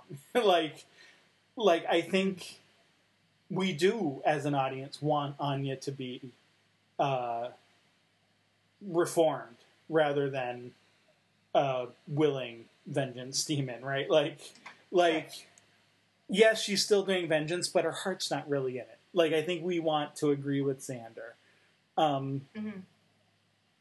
because of you know the things that you sort of brought up before, like how even as a vengeance demon, because she was a vengeance demon at the end of season six, but she was still helping out the Scoobies, and Mhm. you know those sorts of things that like show that like maybe maybe she was completely weird and awkward and didn't understand what being a human was when she was a human. But like maybe some of that still nonetheless rubbed off on her and makes her like something better than just a vengeance demon or whatever. Um at the same time like buffy's right. Like she chose to be anya chose to be a vengeance demon. And so there's a culpability or a complicity in that action even more than like willow in being an addict or whatever you know? Um so and not to say that like willow didn't choose but like there are certain things where like maybe it escalated beyond her control. And so there is an aspect of like even if maybe she took those initial steps at some point like she doesn't have that control but anya's never like that's not anya's case like she she's still in control and could choose not to do things like rip out the hearts of frat boys. Um, which, by the way, Drew Goddard's like, that's really not that bad. He's like, that's not. Right. Maybe that's not a terrible right. well, thing. it's like when Willow goes to confront her, and Anya's like, "Do they? Do you know what they did?" And it's like, ah, like what did they do? You know, sure. Um, like you know, maybe she, uh, maybe she knows something we don't, and it was justified. I don't know. Well, I Um, mean, we get the story from the girl about them bringing her in and like breaking up in front of her. But yeah, like I mean, are like that's just one thing. Like maybe there's other things that they've done, or maybe there's more of a right. you know history there even.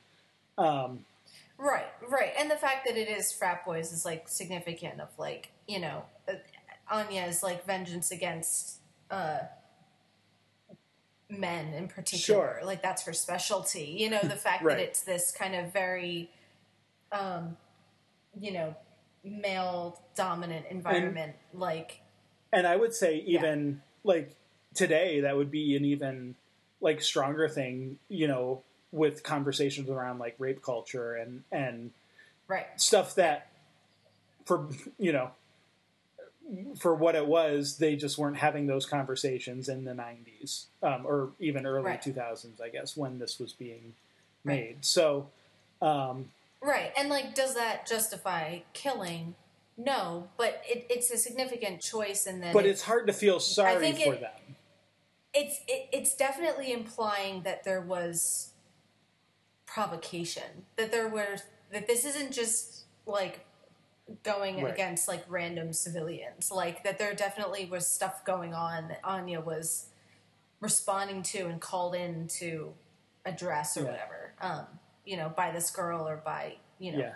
multiple well women or whoever um and and even on the flip side of of you know the young woman who did call her you know one like i mean people say you know i wish you were dead or i wish you knew what it was like to have your heart ripped out but like i mean nobody does that sort of thinking like someone's heart is actually going to get ripped out like they mean it metaphorically and and so this is this is sort of the vengeance demon fodder right of taking the sort of taking or i mean and going back even further i mean i'm sure there's like the fairy tale aspect of this of Mhm. like taking the metaphorical or you know sort of loose interpretation and like making it literal you know in a way that would right, like the horrify be careful what you wish for yeah, that would horrify the actual person wishing, which here it does.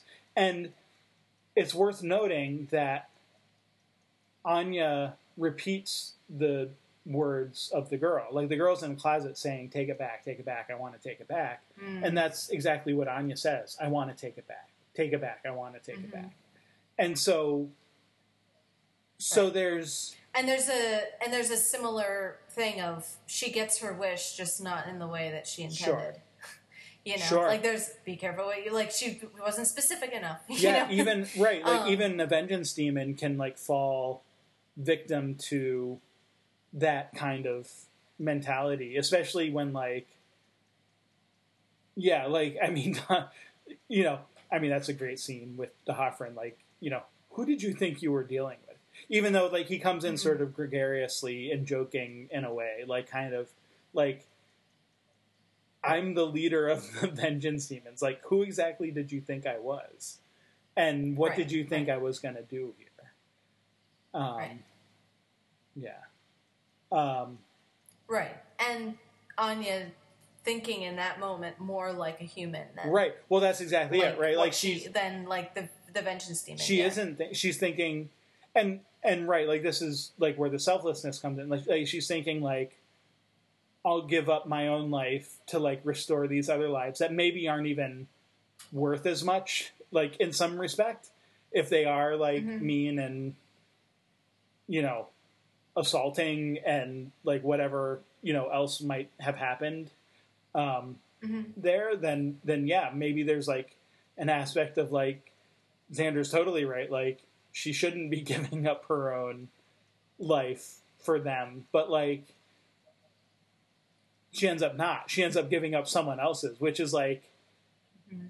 I mean, not only is that not selfless, it's like actively harmful, like you know, Mm. in a way, and you know, for someone who is like a good, not only a good friend, but like, you know, Hallie even says like, "I am your only friend," like left, you know, Mhm. um, up to and kind of including the Scoobies at this point, except maybe Xander, right? Like, Right. um, Right. Yeah, and I want to talk about that for a few minutes because that definitely, like, I get, I, I get the arguments of that Anya's made choices that are that give her a greater agency than some of like Willow or someone else who's maybe not in control of their actions. Um, and I I also note the point you made earlier about Buffy's trump card of because I killed Angel, I you can't tell me I'm not willing to sacrifice people that I love or that I'm only willing to sacrifice people I don't care about or whatever. Um, but I, I'm a little bit on Xander's side here Sure. in there's a quickness to condemn Anya that I found a bit disturbing. And like other than Xander, yeah, I, I felt a little offended on Anya's behalf of like people like by people I mostly mean Buffy. Um didn't it just seemed like a very quick response and a very unconflicted response about um well she's she went vengeance demon just like I said she would. She proved me right. Guess I gotta kill her. I've been knowing this day would come and it's finally here. Like this kind of like well geez, you were thinking about this like actively and like just completely resigned to it. Like yeah, I'm kind of with Xander. Like, there's like a little bit of a lack of feeling here, which is, and I don't, I don't think it's not necessarily the problem of like, oh, why is Buffy being dark and unfeeling? It's more like, it doesn't seem like the connection with Anya is there. Hmm. Like, was her connection purely through Xander? Did she and Buffy ever like? Is Buffy ever really going to feel conflicted about it the way that she did when it was Willow or when it was Angel. Right. Like even if she would fight them, even if she would kill them, she would at least like yeah, feel like, very bad about that. agonize over it a little more. Yeah, and like it's that's it's like the biggest difference is like it doesn't really seem like there's that same I mean now I don't expect Anya to be quite at the same level as Willow or Angel, but still. Sure. Um I, I it's a yeah, it's a bit I'm a I don't know that I'm surprised. It's just sort of like hmm I don't know you get to that moment and are sort of like, huh, like was there ever I'm like trying to think of the evidence for a connection that was made and maybe there wasn't one. Um Between Buffy and Anya. yeah, I guess Yeah. so. Or like or Anya as a full one of the Scoobies herself, other than Sure. just as an addition to Xander. Um Well, and maybe I mean that's kind of I think one of the points of this episode is that that she was just kind of an addition to Xander. right. Um, Right. That's sad. Yeah. Like uh, that's like it's a really sad aspect of like because she's been with with the show since what like season two or three or something, and it's like to get to season seven and have her like get to the point where Buffy has to kill her, as Buffy has to do with you know good guys occasionally or people we think of as good guys, and to have the conclusion of that being, oh, does Buffy even really care? Does she even really like feel conflicted or feel bad about it? It's like that's kind of a sad thing after many years and seasons. Sure. Um, so but like in a in a way that I think is like it's challenging. Like I think, and again, that's part of the boldness of this episode is it doesn't just go for like the easy way of doing it. Like, like this is actually like I don't know. this has the potential to piss people off, which I think is always like probably a risk worth taking. You know, Sure. of like you know people getting angry at Buffy or angry at Anya or whatever. Um, Um, yeah, I mean, so again, like I think, I mean, you know how much I like Anya, so like, I mean, I'm with you when you say like you're leaning towards Xander, but I, I don't know, I don't, I don't think you can wholly like dismiss Buffy's argument though either, because like again, and Sure. and but you acknowledge, so I mean, I, I don't mean to beat a dead horse or anything, but um, or even a live one, but. uh you know, there is that aspect of, you know, she killed Angel. She, you know, I mean, it's basically up. It's basically her decision, you know, because Anya chose to be a demon.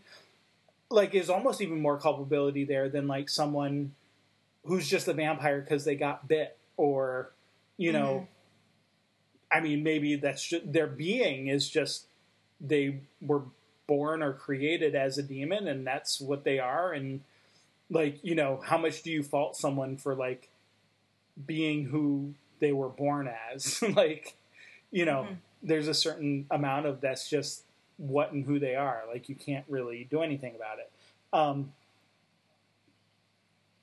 but like i mean i agree with you. Like there's there is something different about anya and so you have so i mean interesting how it all works out. Like it's ultimately Anya's decision, but you have sort of the three Scoobies going off and doing their own thing, and we've talked before about how well Mm. that works out. But you have Buffy, you know, taking the fighting approach. You have Xander, you know, trying to take the emotional like appeal Right. approach, and then you have Willow going and doing her magic to summon D'Hoffryn for whatever Yeah. good that might do. Um, which itself is sort of a callback to, um, I think it's something blue, where, where the, like D'Hoffryn sort of like first offers Mhm. her like a position as a vengeance demon, right?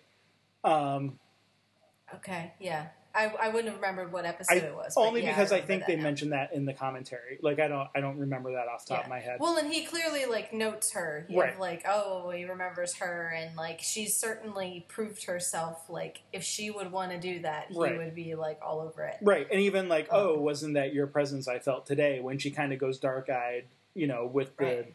Right. Tells the girl to shut up, Yeah. and yeah, And then, like, kind of scary apologizes, for a yeah. minute. um, so like like, I mean, it kind it kind of works out like, but not like well. It's messy, like Right. you know, Right. it's not certainly Right, and only because only because Anya takes control. Right. Eventually. right. It's Like right because of something that none of the Scoobies have ultimate control over. Because like once D'Hoffryn's called, like he's kind of beyond their power. Even like Buffy as the Slayer, Mhm. like you know maybe Willow can summon and like contain him in the ring, but she can't like prevent him from doing other things elsewhere, right? Like mhm. um and so like yeah like there is that aspect of like again they're all kind of partially right and partially wrong and none of them really has the proper solution i mean willow maybe comes the closest in like appealing to someone else um but even Right. that like has its results of you know whatever um so yeah uh so we should talk about that result because the end result is that Hallie is the one who's killed. Um, Yeah. Much to like, like there's like an emerging, you know, realization for Anya, like of what's going on as it's happening, Mm, and right. um yeah holly her her best friend is the like you, you know and again it's like the phrasing right it's um you know it's not impossible but the fates refi- require a sacrifice uh you know the the life and soul of a vengeance demon and so like this is like a Mhm. complete death right like like this isn't Right. like buffy being brought back with the urn of you know whatever the god was you know um, this is like it's your not just your life but your soul being consumed, and so Anya's willing to give up her own, but then like realizes like it's Hallie's, and you know we see that sort of happen with like D'Hoffryn's sort of dead stare, right? Like, um, Yeah. so um, I wanted to talk a little bit about Hallie because um, there's a few things that that I wanted to bring up, and something that I was sort of gonna mention a while back when it was relevant, um, and then never did. So I don't know if you remember. Um, gosh, I don't even remember what episode it was off the top of my head. I should have looked this up. Um, there's a brief episode where Hallie and Spike look at each other and Mm-hmm. recognize. Did we talk about this? Right. Well, yeah, we, We did. did. That like they seem to know each other. Okay, That like. but did we talk about how they know each at other? Some point. Um, maybe, maybe not. All right, so you don't remember. Refresh my memory. Um, I can't remember. So. Hallie calls him William. So the i you know the idea being that she knew him before he was a vampire when he was William the Bloody of the Bloody Awful Poetry. Uh, she is Cecily from back. Uh, we we saw the episode where Spike is turned. Oh, we you did you did, I, tell me Did this. I bring yes. this up? Okay. You did. Um, yes. Okay. Well, Yes, so sorry. So then I guess I did bring this up um, before. So yes. So she she's Cecily. Um, in the comics, they actually there's a comic um, Spike Old Times where they kind of go through um, another meeting between Spike and Halfrek um, in Los Angeles, um, and this is this is during. Oh gosh, I should have looked up all the details, but like this is during like Buffy season five, I want to say, um, Mhm. and you know, basically, it's like an ancestor of like, like basically, she's been wreaking vengeance on Spike's family, or well, William's family, um, Mhm. for like, millen- or well, not millennia, but centuries or whatever, and Mhm. um, like all of the male members of the family when they turn 30 she basically kills them so um like in the comic book like it, it's like spike basically trying to save like one of his uh well not ancestors but whatever you know the the descendants of like his family Mhm. from from Hallie and there's like a whole like you know confrontation between them and anything but anyway so all that to just say like this is i guess i i didn't remember talking about that before but um this is the last time we see Halfrek, so I just want to make sure we kind of closed out her character and, and kind of talk through that Yeah. uh, connection um, a little bit too, just because I hadn't remembered doing it before. yeah. um, well, s- some of it you did mention, but I don't think I don't think I remember you mentioning the part about the comic like Yeah. story with Spike Um, and everything. So actually, that comic, which is like, I mean, you know, we've talked about canon and the non-canon before. It's considered a non-canonical comic, um, but it's the first mention of uh, Williams' last name as uh, Pratt. So, uh, so William Pratt, um, which you know, I mean, a, a good, you know, sort of double entendre there. Um, Sure. you know, with his sort of attitude. But um, apparently, and I've not read. Uh, th- so the currently the comics are now up to season eleven, um, and apparently in just just this past May, they made that surname uh, for William canonical. So that's that's Gotcha. William the Bloody's actual surname is William Pratt.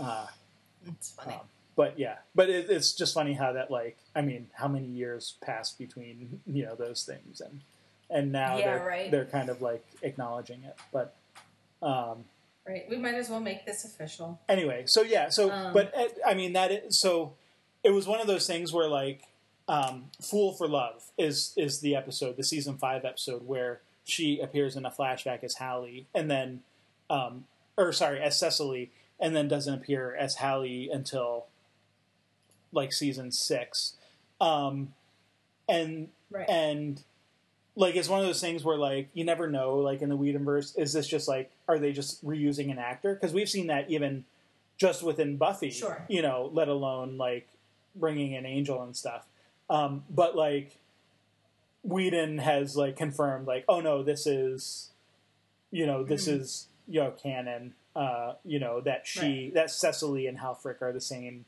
entity right. um, and that after what we see in Fool for Love, um, with Spike being, you know, laughed at for his po or well, William being laughed at for his poetry, and then he runs out, and that's when he meets Drusilla and yada yada yada.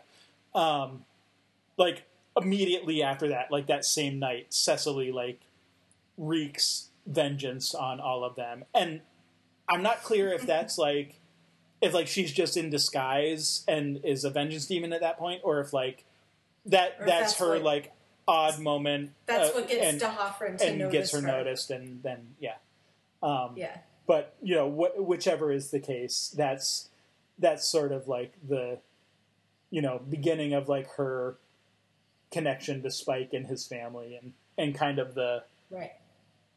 longer story of the recognition there. Right. Right. Um, anyway, but yeah, so Hallie's dead, and like dead, dead, Yeah. dead. We won't see her again. Yeah. Um, in in real life, the actress um, played by uh, uh, Kali Rocha or, or Roca, or I'm not sure how to pronounce her last name, um, was like off doing like theater at this point, and so like her couple of appearances that she has in season seven to this point, I think only two or three, right at this point. Um, were all like filmed Mhm. basically like in one day. She had to like fly out and then like oh, turn around and then go back to, uh, you know, her Right. whatever play she was in at the time. Whatever else she was Yeah. doing. Yeah. Um, Yeah, that's great. 'cause she has been in a few episodes, so that must have been yeah, a crazy day. yeah, Um, yeah, no, that's.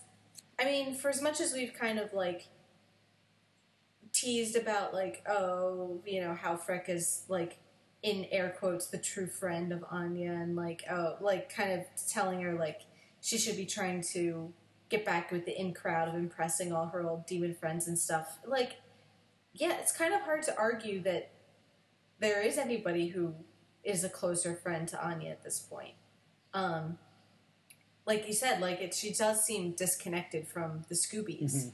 So, for as much as Halfrek is like a bad influence, let's say to put it mildly, like at the same time, you still feel like the loss of when she's gone. Um, and I mean, beyond Anya's connection for her, even just the idea of her sacrifice being twisted and turned into something she didn't mean it, and that anybody else, even a demon, um, took her place is just kind of an awful notion. Mhm. Um, when she had kind of made this decision and resigned herself to it. Um, like, much as I don't want to see Anya killed and annihilated utterly, um, still, it's like if that was her decision and she wanted that to happen in order to undo what she did, then it's kind of gut wrenching to see D'Hoffryn like twist those words and take it away from Mhm. her. Um, yeah. Always, always go for the hurt. He says, or whatever the I don't, the exact uh, right. thing that he says, but go always go for the pain, right? Like rather Yeah. than the kill. Um. Okay. Well, we've gone quite long, so maybe we should Yeah. wrap up soon. What other like anything major points that we need to establish that we No. Well, so we should just we'll feel like we talk missed? about Spike a little bit at the end, but I Mhm. think I mean I think as far as like Anya's story, and I don't I mean I think everyone else is sort of supporting that story in this episode. Yeah, um, except yeah, yeah. Spike, which kind of has his own little thing. But um, I think we've hit most most everything. Um, so yeah, so Spike, I don't trust what I see anymore. He says. Mm. Um,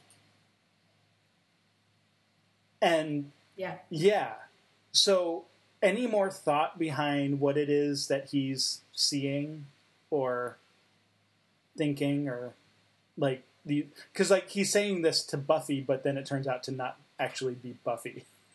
Right. Which I like the fake out of you could guess it because of how nice she's being. Like, uh, you know, Sure. that's not Buffy because she's like, you know, oh, don't worry. Like, we'll, like, stroking his hair. Oh, we'll get through this together. And then, like, real Buffy walks in and you're like, oh, yeah. real Buffy's like, get up, pull yourself together. I don't have time for this. Um, so, yeah. I don't know that I have. I mean, it's like being Buffy in that moment is trying to manipulate him clearly and confuse him and you know saying I can help you.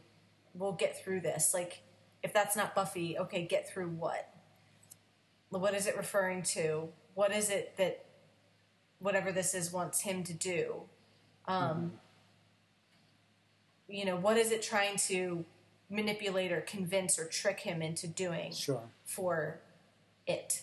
Um, so, but it clearly doesn't have the character quite right because there's a difference between how whatever that is treats him and how the real Buffy, you know, like Buffy gives him the tough kind of love of like she's not coddling him, she's not comforting him, but it's not that she doesn't care. It's her saying you shouldn't be here, so get up off your butt and go. Um, which is clearly the healthier message, but it's not the nicer one. It's not the one that feels, um, you know, good or satisfying or whatever. Um, Sure. So it's kind of whatever this is is kind of giving him Buffy, but Buffy as he kind of wants to hear her being. Yeah. And Um, and while you're right that I think like we can sort of maybe tell, you know, as the viewers, it's at least convincing enough to him when the real Buffy isn't around. Um, Right. Whether whether it's convincing because it acts like the real Buffy, or it's convincing because it's sort of like his his he's mind little- Buffy. Yeah. because like we all have Right. like like you think of people in certain ways right and that's why people can surprise you is because like oh i never thought you might do something like that or i didn't think you would say a thing like Mhm. that and it's because we have our own little head canon of like the Right. people around us right so so like does that make it more convincing that like like is this a head buffy like we have head Mhm. six and head baltar and those types of things like is it just sort of part of his Yeah. you know psychotic break or whatever a result of him getting his soul back or is it something different um, hmm have you thought of a connection or a reason or like like do you have any thoughts about what or who or how this might be happening No. Okay. Not really. Right. Um, and that's No, fine I if you don't i mean i'm it, it, and Buffy's the anomaly. Like the rest of them all have connections as like you know major kind of villains of um, the story apart from Buffy. So that's the part I'm kind of not finding a way to fit her into uh, that pattern. yeah Um, um but um, but no, I will keep I will keep pondering. ha, you know I just because I know you like prepare the like the the documents with our notes and stuff. have you seen like the titles of any upcoming episodes? Um, I mean, I'm sure I have, but I No, none, have, of them like, have like triggered ruined- anything None have for like you. spoiled me on anything. okay, just curious. Um, I don't really ponder them too hard yeah, and like ahead of time. and like I mean, had you seen like Selfless, you wouldn't necessarily know that it's like an Anya episode and like talking about Right. her finding herself and like that type of thing. So, right. And maybe only in retrospect Right. will I get like, oh, that's. but that's that sort of the curiosity to me is is if you know those sorts of things give any you know Mm-hmm. give away anything or or if they or yeah like you said like it, it out of context you just really can't say Well, if I start looking for it, it might. And I'm not saying- you know, haven't really been uh, looking too hard up to this point. I'm not even saying that any of them should. Like I don't I'm not I don't mean to imply that they do. I to be honest, I there's only like one or two episodes that I can even think the titles of coming up. So Sure. um anyway, I'm just curious if anything uh might have triggered for you there, but um if not, that's cool too, and we'll we'll just keep our eyes open. Um, also, actually, um, one thing with D'Hoffryn, don't want to forget that he repeats a line we've heard before. Uh, from beneath you, it devours. Oh, from beneath you it devours. Yep. Um, so there's also that. Like, there's sort of the spike Right. thing going on, which has been sort of a running theme, and then there's that, which has been another running theme. Um, we haven't had any young girls in other countries getting Mm. murdered recently, as far as we know, anyway. Mhm. Um, so, yay. Um, Mhm. but like, you know, But lots of other people at, getting at least so- at least there's there's those sort of things to hang our hat on, and uh, yeah. Um, yeah. of course, we've got two weeks of Angel coming up here in a row. Oh So, gosh. Okay. um, we'll we'll maybe have to put some of that on hold a little bit and you know turn our eyes back uh, towards Cordy and her return, uh, yes. which Yep. is where we'll pretty much be picking up. I mean, not to give away anything, but like that probably isn't a big surprise. Um, so yeah. Uh, with that said, I think we can uh, we can call this one a wrap, and uh, we'll be back next week to talk about some Angel and some more BSG. We'll get to see, uh, I guess, where Starbuck is headed off to. Maybe I don't even remember to be honest what yeah. See the what the next episode is, but uh, happy conditions of the former sewage ship. right, yeah, that I'm sure the smell is, and it's not like they can go like air it out somewhere, like they're in space, right? So right. you you have limited options as to um, sanitation and uh, freshening. Yeah. It's a lot of Febreze. Uh, anywho, Unfortunately, the the Febreze ship did not make it off of right. the attack of that the one, uh, so the Cylons got you know. that one, so that's Yeah. unfortunate, but that's where the cookie crumbles.